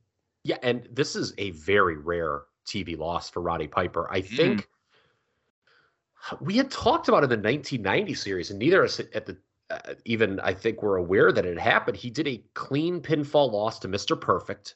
Yeah. At the end of 1990, but that was a dark match at a TV taping. He jobbed in St. Louis to Jimmy Snuka in 84. But other than that, like Roddy Piper didn't take pinfall losses. I think those are the only two pinfall losses besides this one he took in this entire run. And obviously, you know, he took some time off and whatnot. But um yeah. Oh, uh, other and Ric Flair, uh, as we mentioned too. Yes, in the Flair, the MSG. job. Yeah. It, so so okay, he had done those too. Um, can't can't forget about that. But bottom line, I don't think this scenario with the IC title could have gone any better for Bret. We had talked about in our last episode, you know, him losing to the Mountie, rumors of going to WCW. Did Bret really believe that WWF was going to do what they say? And oh, you're going to get to beat Roddy Piper at WrestleMania, and you're going to come out an even bigger star. Kind of what happened. Yeah. Yeah. this is this is one time in this uh, near four hour podcast where the WWF was kind of honest with somebody. Yeah, I, I, I guess uh, one one of my biggest takeaways was just that this was far more featured than I realized in the build up to this show. I mean, there's very good promos, not just the one we've talked about, but the the individual studio promos that they always do are really good. Um, and you know, it's it's just one of those things where it just takes you back when you look at it with the with the full perspectives we've been doing on these shows. Bret Hart is in realistically the fourth highest featured match and going over Roddy Piper one year after doing the job to the Nasty Boys for the tag belts. You know, it's like this is this is good with mobility. It is. And moving forward, Bret's going to be defending the IC title against Shawn Michaels, who was also victorious at Mania. In fact, a Bret Shawn program uh, was teased even before we got to Mania. Uh, Shawn causes Bret to lose by countout to the Mountie. Bret just can't seem to beat the Mountie, Liam. Uh, and then uh, I, I know you wanted to reference this Piper versus Shawn match on that March to WrestleMania card. yes. So Piper and Shawn have this match on on that same show. A fun match. A, a- a very fun match, and Bret gets involved trying to help, and ends up causing more trouble than it, than it's worth. Shawn gets the DQ win, and therefore, like again, it's just another log on the fire for Piper and Bret. But I think my my, my biggest, my most, my favorite moment was fucking Monsoon on commentary when Bobby Heenan goes, "Hey, remember that time that uh, Roddy Piper knocked out Mr. T at WrestleMania?" And Monsoon comes back with, "Sure did, flatten that bum." And this was like at this at this point, Mr. T had clearly fallen out of favor all those years later. Oh yeah. Um, God, what a horrible 1987 run he had. Remember when they brought him back as that special enforcer? Oh yeah.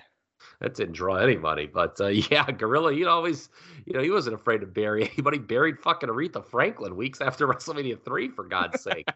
um, so at Mania, okay, let's talk about Shawn Michaels. He made guacamole, look at the tights, out of that quote stepping stone, El Matador, in the show opener, right in front of his sister Reba McEntire, no less. those, are, uh, those are all Bobby Heenan quotes. Don't anyone cancel me, and don't you quote Bob Heenan, can't or don't you cancel Bob Heenan either. Um, so I really like Liam how Shawn was being hailed as a future IC champ this early. Really demonstrates a commitment to long-term booking. Uh, Bret and Shawn are two guys we'll obviously be focusing a lot on moving forward through the rest of 1992. Marrying them in an IC title feud at this time, that the right call? Yeah, I think so. I, I mean, I, I did kind of try and in my head like, okay, is there any is there any reason? It's like, no, you know what? Bret's been booked very well. Big wins over Purpose and Piper. You are trying to tell people to take Shawn seriously with the Sherri connection. And when you look at the rest of the promotion, Shawn feels like such a breath of fresh air the way he's being pushed. It's like, this is the two guys. That You're not going to put Bret with anybody else and it'd be better right now. And this is the right guy for Shawn. Yeah. You mentioned Bret and Piper being like the fourth top match. Maybe it's the third top match. I don't know. We'll, we'll get to the other of the mm. uh, big four matches later, in addition to Hogan and Sid. But Mania 8 is certainly a top heavy show of matches that mattered and matches that didn't. There's four that clearly did matter, and then the rest, uh, to be honest, uh, not so much. Although Shawn beating El Matador was kind of a, a deal. Shawn was a guy on the ascent, so mm. maybe that gets on the right side of the fence. But some that fall into this latter category that didn't matter or that I didn't give a shit about at all. Money Inc debuting their trademark shitty finish of walking out against the Natural Disasters in the tag title match. Tatanka, still undefeated, beats Rick Martel in a match that took place in the shadow of the WWF title change. And the most entertaining part of the match is the interplay with Monsoon ripping on a, a desperate Bobby Heenan. Yes, he is. Uh, Doug, I'm gonna I'm gonna say this now. I'm gonna make one comment to the public, and that's it. That that is a great way to start. But they don't talk about the Tatanka and Martel at all during the match, except when like Heenan's like incredulous that Tatanka wins, um, which kind of plays it nicely to um, how flustered he is by Flair losing. But anyway, uh, Duggan, Slaughter, Bossman, and Virgil beating Mountie, Repo, and the Nasty Boys. That really has the modern feel of just trying to jam everyone on the card. And then in quite possibly the most pointless match in WrestleMania history, we have Owen Hart covered in dip, uh, beating Skinner in just over a minute. Do you have anything you would like to say on these matches, Liam? Now is your chance, or forever hold your peace. Typhoon sucks ass. Is my first comment a shambolic effort in this this babyface tag team of the natural disasters is a farce beyond belief. I watched this match last night just to freshen my memory. I, I, since I was a kid, I remember the spot when Typhoon throws himself and fails to get over the top rope when DiBiase low bridges, and it's it's awful. But I, I don't think I realized just how bad he is throughout the entire match. He blows like three spots before this. He, he seemingly has trouble taking a back bump and takes a double clothesline on the back of his head and twists to take a bump.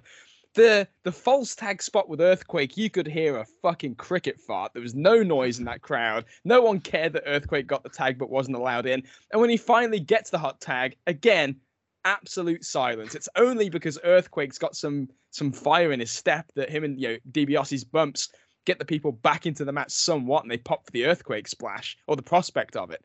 But Typhoon stinks. Just, I'm sorry you didn't use the word that you used in your notes. Diabolical performance from Typhoon. I laughed so hard when I read that because he does stink.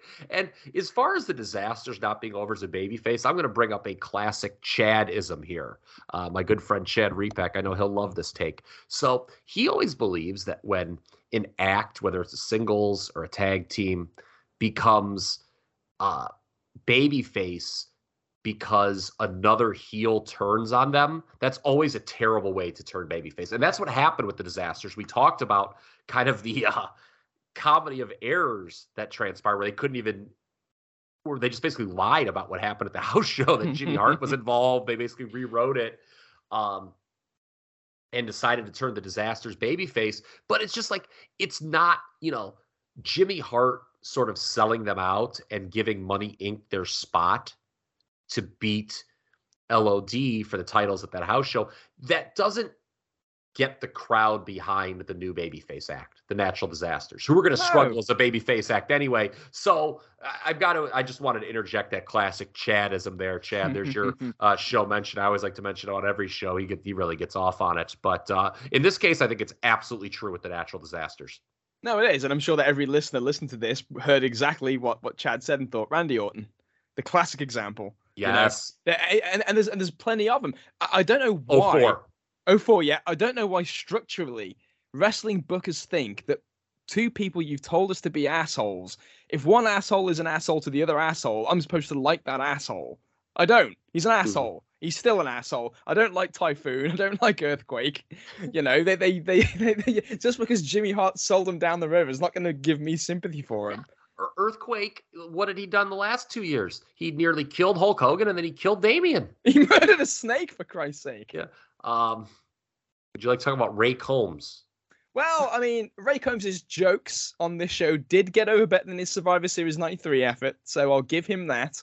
My other question from this part of the card is why the hell did they even do Owen and Skinner? Like, what? I don't even know what that was going to accomplish in a best case scenario. Yeah, I mean, it didn't seem like they had big plans for Owen as a single. Uh, He, of course, goes into high energy uh, with Koko B. Ware. I don't know if that was any better than this match. Uh, very odd, too. Koko, and we haven't, I haven't seen how I, high energy officially forms yet, um, but I have made it a couple weeks past WrestleMania 8 on my TV viewing. And like Koko teams up with a jobber and loses to somebody on TV. Oh wow! Yeah, so rally, rally behind the Birdman. Yeah, so I, I don't know what's going on there. Uh, of course, all those guys at least got to work, Liam. Uh, due to time constraints, British Bulldog versus the Berserker was pulled. No one really missed it or probably even cared that it was pulled. But that being the match that got pulled tells me maybe they didn't have the biggest plans for Bulldog at the time. Remember, Mm. SummerSlam not yet set for Wembley at this and, point. And I think this is worth pointing out. So, considering, I remember at the end of 2000, sorry, at the end of 1991, we talked about the depth chart that the company had at the end of 91. And Bulldog was beneath like Marty Jannetty, who had just been thrown through the barbershop window, and he was Mhm. below the Texas Tornado, who had just been steamrolled by Taker to build him up for Survivor Series. So he's like, he's not high on the depth chart. And if Berserker, who, as you know, shortly after WrestleMania probably gets the biggest push he's going to get, Mm-hmm. and Bulldog, considering what he goes on to do shortly after WrestleMania, I'm not talking about Wembley and SummerSlam. I wonder if the Berserker would have gone over here to get him ready for what he was about to do, which really would have looked interesting in six months' time. Yeah, and I wonder if they were like, all right, well, we don't want these guys to do a minute. We can just beat fucking Steve Keirn. We don't give a shit about him anymore. And like Owen Hart can do something, and I and that, and that can be the minute match. Um, this was the first Mania since the first one with single digit matches, nine matches here. Uh, first time since the first one uh, that uh, with single digit matches. Manias two through seven all had twelve plus. This was said to be a strategic move by Vince, as even he knew the early manias had a tendency to drag. What do we think about the format change here? Um, the show does feel better, but it also makes the second half feel like it slows to a crawl. It's a great idea if you've got a good show. you know, like it's a double-edged sword. It benefits the show when there's good stuff, and it hurts the show when there's bad stuff. Because when you compare it to a Mania Seven, the garbage is it's it's not any better garbage, but it's in and out without having the time to just bore you. Like a 15-minute demolition versus Kitao and Tenryu wasn't gonna wasn't gonna cut it. Um, So you know, it's three. Yeah, yeah. So that's true, but it feels more pointless. And, and and Mania Seven is quite extreme in that case. Where the short matches feel like they might as well not even be happening. They're there just to get like get one guy over, like the yeah, the Earthquake Valentine match from the year before and Santana Mountie that type of thing. Here. The second half of the show does get time, and I guess it does make the stuff feel a bit more important. But there's the the problem is there's really nothing to sink your teeth into, and as a result, it's actually quite awful.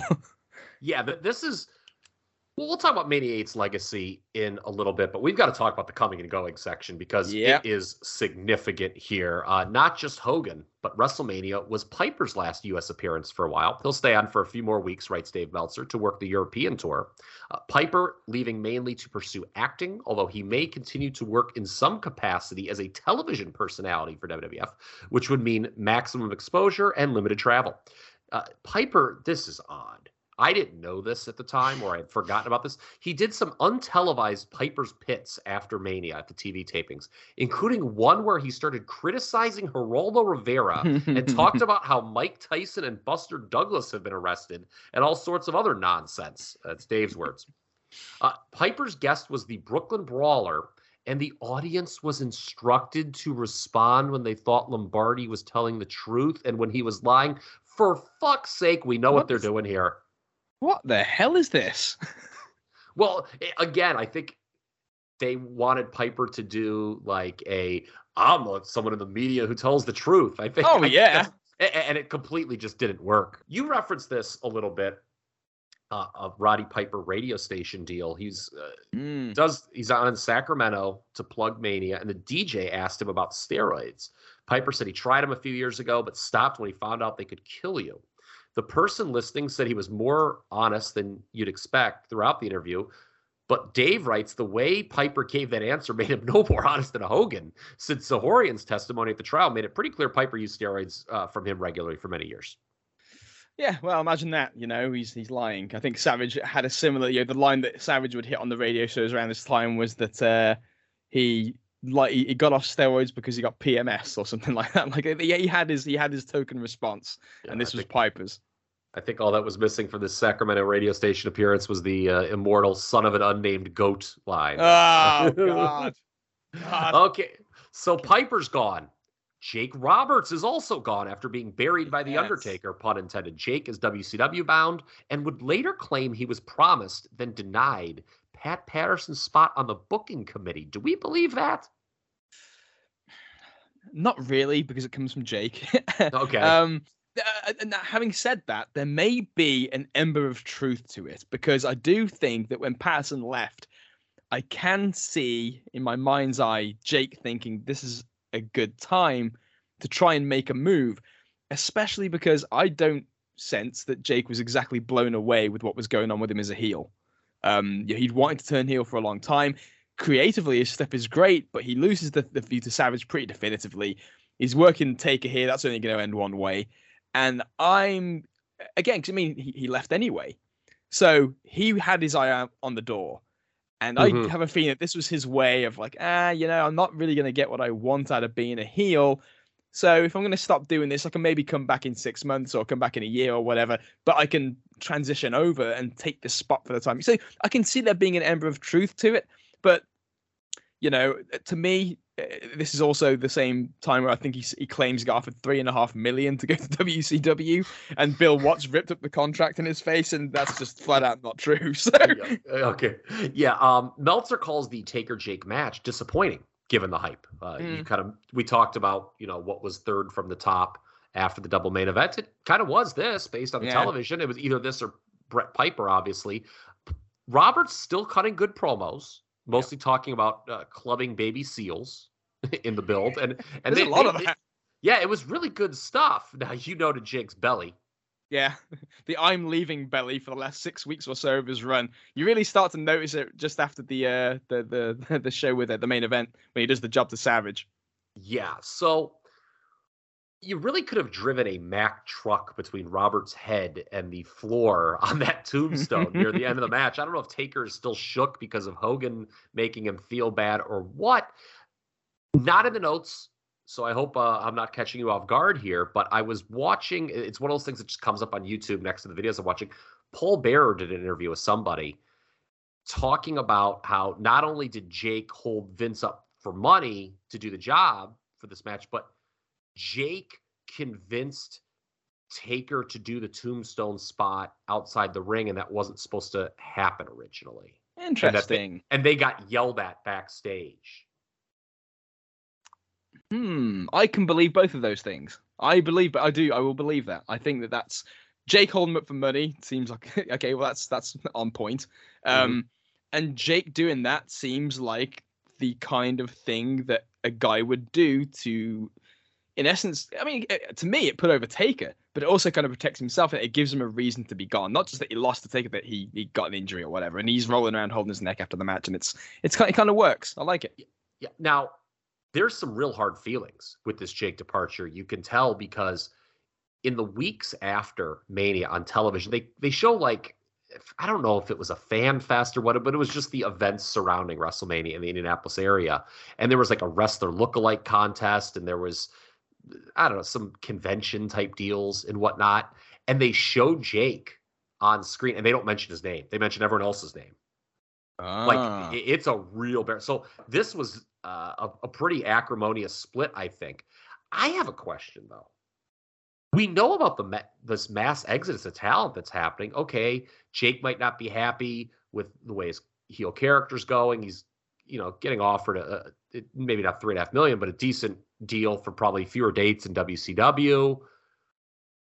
Was it a mistake to let Jake walk? Do you think they could have gotten him to job to Taker and have him stay? Is there a way to make that work?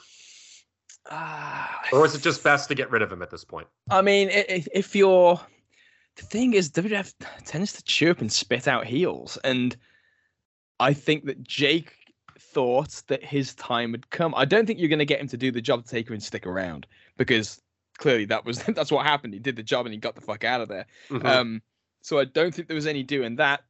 Was it a mistake for him to leave?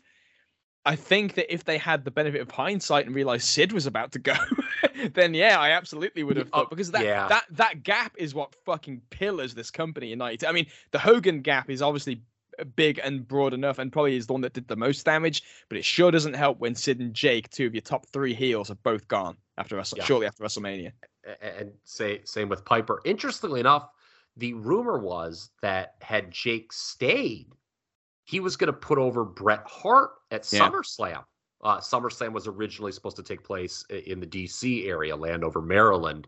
Uh, that probably would not have happened, though. Um, you know, even if Jake had stayed because of the move to Wembley, uh, we will talk about that on a future episode. Of course, we will also talk about kind of the Undertaker, and the. It's going to be very interesting to note the rest of his '92 because man, he was in a world title situation with Hogan as a heel at the end of 91. Here he is, big win over Jake at WrestleMania. And God, he just farts around with like the shittiest heels for the longest time. I think that's a missed. Uh, that's a missed opportunity, but again, different podcast, different day. Yep, uh, yep. We can talk about LOD is back after a very short uh, leave of absence, and they are back with Paul Ellering uh, they yeah. did an interview at WrestleMania 8. I thought I was cool at the time because I knew who Paul Ellering was. Not all WWF fans did. Uh, it was pretty clear that in the building, very few knew who Paul Ellering was, that he was their manager in the NWA days. But this was a terrible interview and had no focus. And on that note, I cannot wait till you see a horrible vignette that takes place post Mania where Hawk, Animal, and Ellering seemingly all lose their train of thought uh, in the same vignette. well, if it's anything like their WrestleMania 8 promo or, or worse. I can't wait to see it because I don't know who thought all three people needed to do two promos in one promo where it goes from animal to it goes from Ellering to animal to hawk to Ellering to animal to hawk to wrap it up. So why this was way too long for what it was for the purpose it was serving. It's just rambles and rambles. and animal. I'm I am not a fan of Road Warrior Animal. Okay. Uh, as a promo, is it just goddamn his just, work with John Heidenreich? yeah, yeah, well, that was exemplary. But at this point here in '92, um, now he's just yeah, he's, the screaming promo with nothing to say, and Ellering's trying, but again, I, I, I was in a different boat to you. I did not know who Paul Ellering was, okay. and probably much to your surprise, this didn't do much to make me a fan of his. No, the, the interview's terrible. I mean, it's just Bobby Heenan kind of tries selling it, bless mm. his soul. Oh, he does. But, yeah, he does a good job. Yeah, but it, it's not enough. It's interesting that we talk about, you know, Vince having this fear of Mania dragging again with all the matches. So he shortens the number of matches. One gets pulled, doesn't even take place. Bulldog Berserker, but you have two long interview segments. The one that we just talked about, LOD and bringing up Paul Ellering as their new manager, and then Lex Luger is in to Titan Yes, Sports, but he is in as part of the WBF. Uh, K. Allen Frey, very upset about this. He was apparently the only person alive that uh, was not clued in. This was being reported in the newsletters wildly that as soon as uh, Lex did the job at Super Brawl 2, which was February 29th, leap year day, he was Titan bound. Luger was absolutely juiced to the gills, at Super Brawl, and he was absolutely Was he juiced to the gills in this Mania 8 interview as well Holy shit. Um, again, part of the WBF here because there was a non compete for a year. He couldn't be a WWF wrestler. So the way Vince got around that was he was going to be part of the WBF because that's bodybuilding. The non compete said no wrestling. Uh, Meltzer predicting big things for Lex once that non compete ends. Quote, will be the biggest star in Titan with the dual WWF WBF role. Your thoughts? Uh, exactly why that will happen is still unknown to this day. Um, considering nobody watched the WBF to, uh, yeah, th- this is presuming that the general public is gonna give two squirts of shit about anybody on the WBF as a celebrity, which they never will and never did. The WWF, I, I see his point. He's saying that basically somebody who's just slapped all over television is obviously going to be a big star. Doesn't work like that. Luger is so fucking massive in this. I didn't realize how big he was because obviously, like it's it's always like that thing. Oh, he looks like a, a different. It doesn't even. It looks like a, a different species at Super Brawl. It's like one of the Meltzer lions, right? Yeah. Here, he looks even bigger than he does at Super Brawl. I don't know if it's because the camera's closer in. Of course, a woman brings in Vince McMahon's milk and gives it to Lex so he can down that halfway through the interview. But he takes his shirt off just to give us a peek. And he's so fucking. He is the biggest I've ever seen him. He's so roided. Great shape. And of course, Le- uh, Lex gets in the uh, the great lineup. here you're doing a great job. I'm Not so sure about the fat guy. Yeah, that is great. And you know, and you know, Heenan starts like slapping Monsoon, like, isn't this guy great? And Monsoon's acting all indignant. That that is pretty funny. But you know, we're talking about how roided to the gills Lex is here. Think about what this think about what is going on outside this promotion. What are you doing, Vince McMahon? Bringing in this roided to the gills Lex Luger. And it, it kind of continues through 92 and then obviously into 93 when they try to make Lex the top babyface. Despite these scandals, Vince still wants to push the same kind of guy. Mm-hmm. So I, I can see why Meltzer would think that because, okay, all the roided up guys are leaving and here's Lex and, and I don't know, maybe he's going to get away with it or something, Dave's thinking. But uh, yeah, so Lex Luger in, but only as a member of the WBF. That would not last for long because the WBF doesn't last for long, but that is our next podcast. We'll get to talk about that. Of course, though, Liam, as we come to a close, we must get back to that little business of Hulk Hogan versus Sid Justice, the main event, the final match at WrestleMania 8. The end of the match sees Sid kicking out of the leg drop because Papa Shango, of all people, missed his cue. It's Papa Shango that missed the cue, not Wippleman, right? I honestly don't know the answer to this question because when you Okay. watch this, it's like, was Papa Shango supposed to like break up the fall? Yeah, I mean, Because- he is he is so late. Like he comes out He's just like still on the plane when, when yeah. yeah, he's looking so confused, totally out of place. He says, and this is interesting, that he was like, he's like waiting behind the curtain at the gorilla position, waiting to get the cue to go out, and no one says anything to him. And he's just like he's just there waiting and waiting until someone eventually goes, "Shit, go!" and he's he goes out there. and He doesn't even run. He just like saunters down the aisle, gliding like Razor Ramon almost. Like he'll he'll get this. Like his spot cannot have been. I'm gonna break up the leg drop because, or or the alternative is that they deliberately wanted Sid to kick out of the leg drop on Hogan's way out the door, and they sent him out late on purpose. But Wippleman, as a result, just kind of like gets on the apron, and it's just over. Like the ref rings the bell before Shango even gets there. Yeah, yeah, and he, he's just wandering out confused. Bobby Heenan saying, "Here's Papa Shango, what a dangerous man," and stuff. And it's just like I remember even a time I'm like, "Papa Shango." Yeah, I mean, we we can't we cannot state this enough. Having watched the TV, him running in as a as a kid as a fan was among the most confusing and pointless things to happen in, in such a high profile match. I have no idea why he was there. He'd barely done anything on television yet. Like they'd done his vignettes in a couple of squash matches. And I, I I know that you probably think the same as me here, but this entire scenario with Hogan on his way out the door, his last match, this is so unbelievably lazy. Like the Mhm. production of this. Pa- Papa Shango, you know, again later on, years later, would say that like his involvement in this was like a last minute thing. Like they just like day of the show told him, oh, and by the way, you're going to be running in in the main event tonight. Well, he was originally earmarked for a post-Mania feud with the Undertaker, which I think we mentioned on the last show. Makes sense. And so Yeah. all of a sudden he's here doing something that has nothing to do with anything.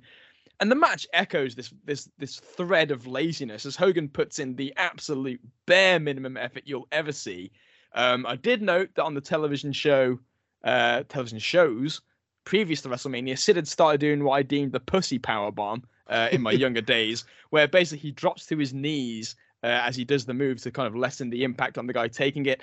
I was not surprised to see this happen right before WrestleMania when he's going to work with Hogan so that Hulk could take it easy on the big show. A, a, a, a shit main event, a shit finish, and I don't know. Again, Hogan just coming in, doing this match, which is really short. Like it's Mhm. actually a surprisingly short match, and this crap finish with like that has nothing to do with anything. It's all about just getting through it and you can almost see that in, in Hogan's demeanor and, and in his performance here. He's just getting through it. He's just going to get the fuck out of Dodge. He doesn't. You get the sense he doesn't even want the po- the pomp and circumstance. He doesn't want the attention. He just wants to get out of the way. You're right, and we'll, we'll touch on that later on. So the Yeah. match goes, it's sub 13 minutes. I'm looking here just to put that number in perspective. Sub 13 minutes. It's basically the same length as Hogan and Andre uh, five years earlier, but Andre was, you know, I mean, physically a complete mess going into Yeah. that match. So And I about mean, about about three and a half of it is like a test of strength and a bear. Yeah, it's, yeah. It's just it's wretched. So, um, yeah, Shango. Just to get back to him, it- there was nothing to indicate he had any relationship with Hogan or Sid. It just feels so out of place. So him, obviously, they just wanted a second heel out there for what we're about to touch on. So Mm. Shango and Sid, they're double teaming Hogan, and then that familiar music hits, which was rare at the time Yeah. just to play a baby faces. Now it's what you expect. It's an automatic big pop, but you know, a baby face who'd been off television, getting their music played out of nowhere, and Gorilla and Bobby did a good job. They're like, wait a minute, wait a minute, I know that music. And then it's the Ultimate Warrior that runs out, and Heenan's got a great reaction. Uh, Warrior clears the ring, coming out to Hogan's aid. Uh, should be noted, by the way, Yeah, and this tipped yeah. off both Wade and Dave about the possibility of Warrior returning here. The Hogan Warrior match from Mania 6 was shown on that March to WrestleMania special. And Meltzer said they never would show something like that, a guy who's not on TV winning, if he wasn't going to be back on TV. Yep. So, And they were right we- to think it. And also, it's worth noting in that match, they had done redubbed commentary with uh, Yes. Monsoon and Heenan, specifically talking about the Warrior being great in his, his biggest achievement. Yes, that's a very good point. I'm glad you brought that up. Um, what do we think about bringing the Warrior back in this spot to save Hulk Hogan and to kind of replace him on the top of the babyface depth chart, even though Savage is the champion? I mean, in terms of name value, you're not going to do any better. I mean, considering everything they've done for the last like three, four years, like he is the second biggest star in the the company had. Um, of course, in terms of the steroid risk, as with Lex, it's just a fucking hilarious choice. Again, Vince on these TV shows talking about absolutely nobody's on steroids. It's an unbeatable policy. It's it's we are, we are the cutting edge in the entertainment world uh, for everything. Basically, we are untouchable and infallible. And then here comes the fucking warrior to come along. And of course, he's going to work with Sid, who's just failed a drug test by using a fake dick to piss with and gets caught. yeah. So this is your top feud coming out of WrestleMania in the main event spot. Sid with his fake dick and the warrior. Yeah, with who knows what he's got. Uh, Dave Meltzer would write uh, in later years, the person chosen to take Hogan's spot in the to take Hogan's spot in the company, looking to clean up its drug image, came out for the save. Of all people, it was the return of the Ultimate Warrior, who McMahon had fired seven months earlier. Now, as did you have something to add to that? No, I was just, you know, I, I guess my only thing is when you say it like that, it, it is absolutely comical. But it's It- and again, it, in the spotlight of like Lex being, you know, and and Sid, it's like, ah, there you go. Yeah. Uh, as for Hogan's retirement, oh by the way, that elephant in the room. Even with all the hype that Hogan's decision would be at the that that Hogan's decision would be at the show, He apparently didn't get the memo Meltzer wrote. Since Mm. Hogan was leaving, Titan wanted the retirement. But at the show, Hogan never acknowledged the angle nor said anything about retirement. He even stayed in the Superstars Open after Mania on TV. Yeah. Fucking lazy. Yeah. really Hogan, was. and uh, to the shittiness of the match that you kind of hit on there, uh, Liam Hogan, David Wright, looking like he had aged quite a bit under the pressure and clearly off steroids with a flat physique, bid farewell after being double crossed on a finish next to a guy whose thunder he'd stolen two years earlier. Like Yeah. that quite a bit. Yeah, that, that, that, that's a great line. I, I will just say real quick because I, I wanted to make this point about Warrior before and I forgot. The fact they were bringing Warrior back, and of course the idea was Warrior Sid to start, to me ties into the into the original plan to have Flair retain, because Yes. you're not what you know, if you're going to have him retain at Mania to continue the feud, you know, knowing the way this company books uh, on the house shows and stuff, Savage probably isn't going to win in the end. And even if he did, I'm not really sure where you go with that, and that's probably not the decision. But the idea of going from Savage doing the blood feud with Flair. If he wins, maybe he wins and Flair gets the belt back. But to me, it very much feels like this is probably going to end up with Flair and the Warrior for the title is what they're thinking. Maybe you know, even even shortly before WrestleMania, until Savage does what he does.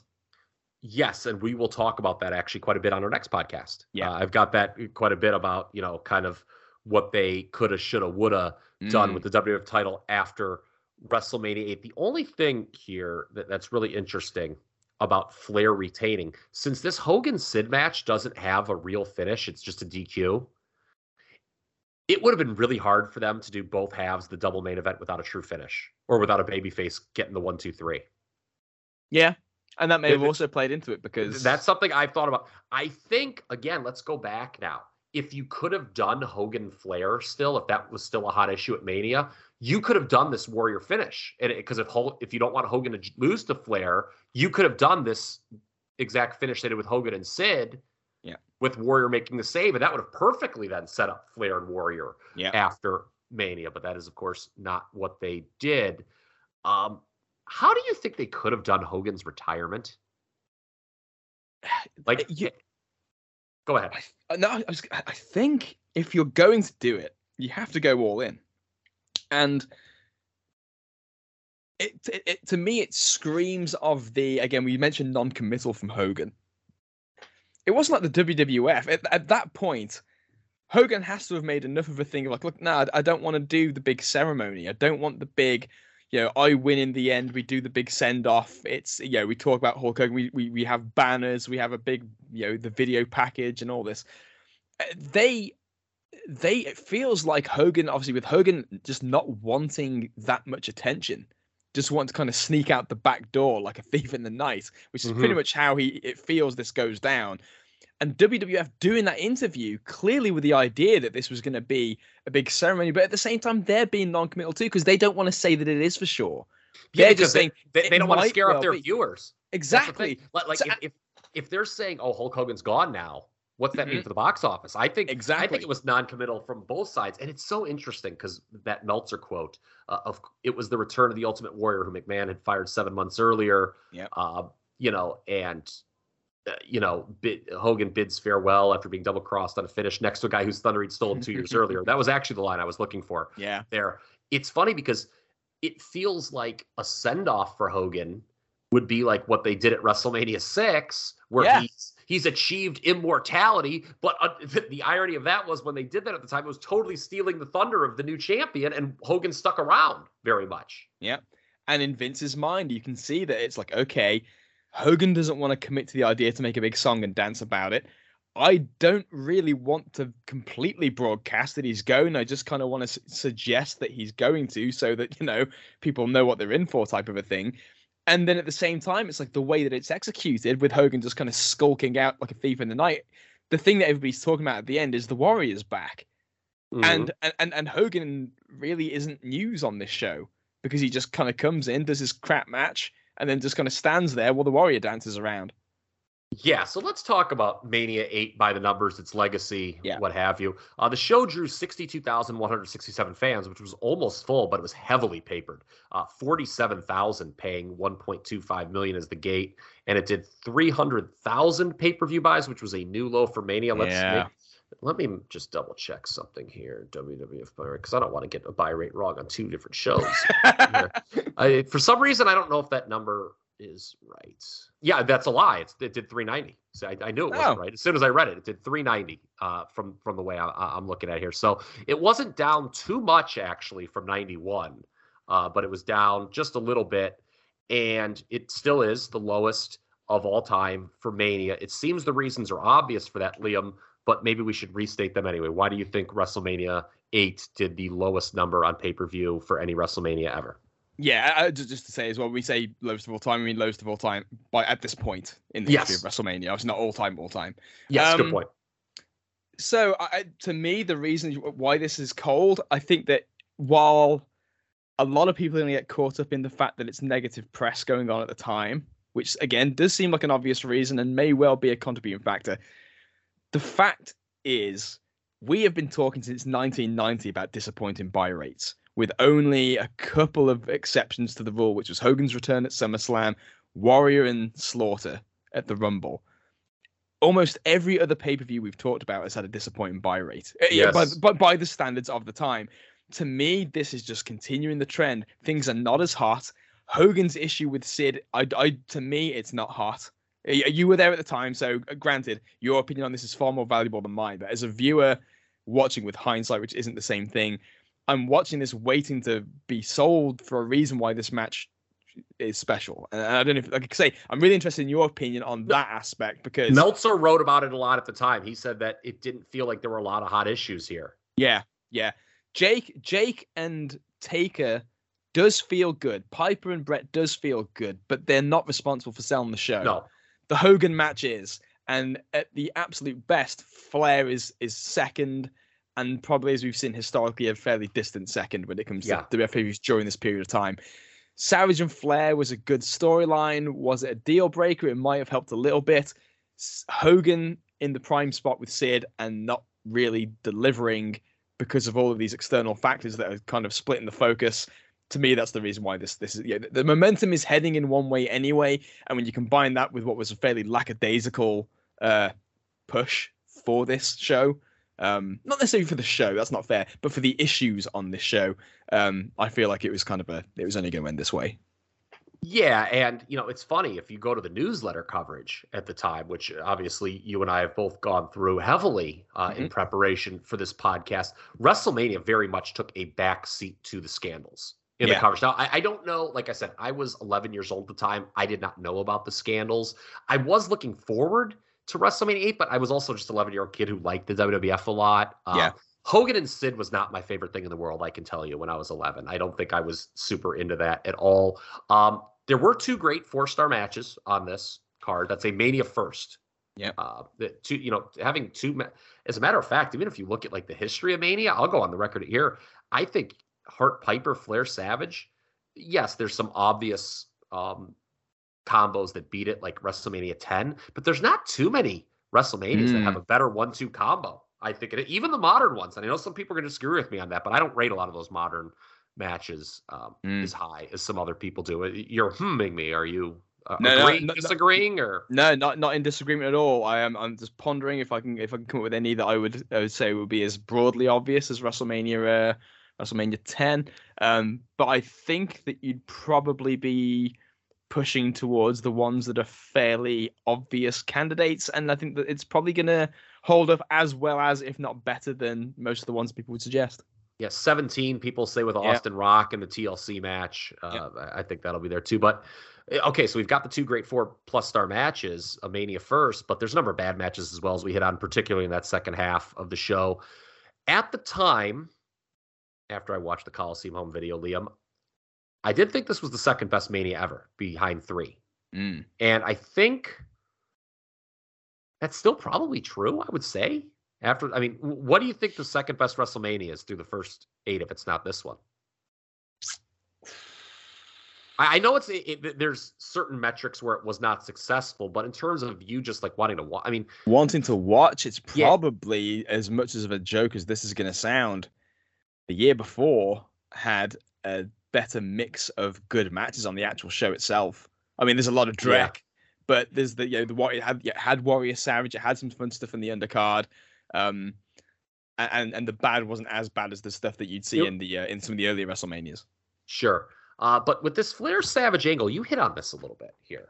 Um, that angle and Warriors Return, you could still make the case that this promotion felt somewhat hot if Mm. you were uh, if you're an again an 11 year old kid like me in your shoes, about- yeah. yeah, and you don't know about the scandals, right? If you like, I remember specifically sixth grade. I was in at this time, homeroom. I didn't order the show live, but someone who did came in and said, "Ultimate Warrior's back," and so this was still a talk in school, which would be a far cry from the end of '92. I'll Mm. uh, I'll bring that up when we get to it, but. Yeah, I, I don't know. I think you could still make a case that all right, this promotion's got some interesting things going on. Uh, of course, it would very soon fall off a cliff business wise, uh, Liam. And we've got this kind of Dave Meltzer quote to wrap it up here. Yeah, I think that you're, you're dead on that point, and I think that this hits it hard too. Meltzer says, in hindsight, you can probably point to the week of the Donahue show or Hogan's farewell after that WrestleMania as the end of the first glory period of Vince McMahon's Titan Sports. Uh, it was eight years since McMahon raided Hogan and Mean Gene Okerlund from Verne Gagne and Piper from Jim Crockett, uh, and they showed up on his television in St. Louis. And he started touring nationally, gobbling up a large percentage of the marketable talent. Yep. And now, of course, that just that you had that massive t- talent influx coming Yep. in in 1984. Now we have a mass talent exodus at the top, not just Hogan. Yeah. And we are about, Liam, to enter the dark period of the promotion. And we will pick up the rest of 1992 the next time. But by God, we did it. We did this in under four hours. I can't believe that we did it in four hours. this was awesome. I, you know what, the scandal stuff. It's to me, you, you look at this, even with thirty years now of of you know distance. I think that some of the things that you you you you spot and identify in terms of behavior and patterns of behavior and and reaction to scandal and confrontation boy it really uh it, it strikes hard and it's a real window to the soul which is the term that you've used before. And it's and it, it's kind of a window to the soul for a lot of people. We talk about the product aspect of wrestlemania that the build up which was you know so so on some of these issues. It's i like that you pointed out that you can feel that the promotion itself does not feel when you, when you watch this show it doesn't feel like oh well now things are going to tank you don't Mhm. get that sense at all because the, the injection of Warrior feels, even if you know Hogan's going, because if you if you if you're in your shoes, for example, watching it every week and, and invested already and not just into it because Hulk Hogan's a celebrity wrestler. Um yeah, okay, so one guy moves out, another guy that you like moves in, and I remember you saying that you kind of liked Warrior more than Hogan anyway, right? When you Mhm. were younger. So Yeah. in that sense, I can totally see like, okay, yeah, the WWF is moving along, and of course, as we're gonna get to, we are about to enter the dark period of the promotion because reality is different from perception, which is probably the lesson Vincent McMahon probably needed to learn at the start of this podcast. Yeah, the rest of 1992, I would say the period between WrestleMania 8 and WrestleMania 9 is one of the oddest in company history because it doesn't really mesh with the four years that come after it. And it doesn't, it certainly doesn't mesh with the eight years that preceded it. It Mm. sort of just feels like this waiting period of, okay, when's Hulk Hogan going to come back? yeah, and those periods are fascinating. I mean, there's a few of them throughout, you know, dotted throughout the WWF's history, and and this is certainly one of the more prominent ones and, and one of the darkest. So we are going to get to that in our next episode of this timeline here on Squared Circle Gazette Radio. Kyle, tell us what's going to be next. What kind of period of time are we talking here? All right, so we're going to handle April through June on the next podcast. What we will be talking about on that, as a little teaser, is well, rocked by the loss of Hulk Hogan and scandal, WWF business falls off a goddamn cliff. And the spoiler alert uh, this was not a hot promotion the main event scene completely craters uh, flair and savage dies at the box office. Sid leaves under auspicious circumstances. A disastrous ultimate warrior papa shango angle. And then not much help from the mid card either save for bret and shawn not a lot of interesting newcomers on their way. And then finally liam we will wrap it up by finally bidding adieu to the World Bodybuilding Federation. A disastrous pay per view.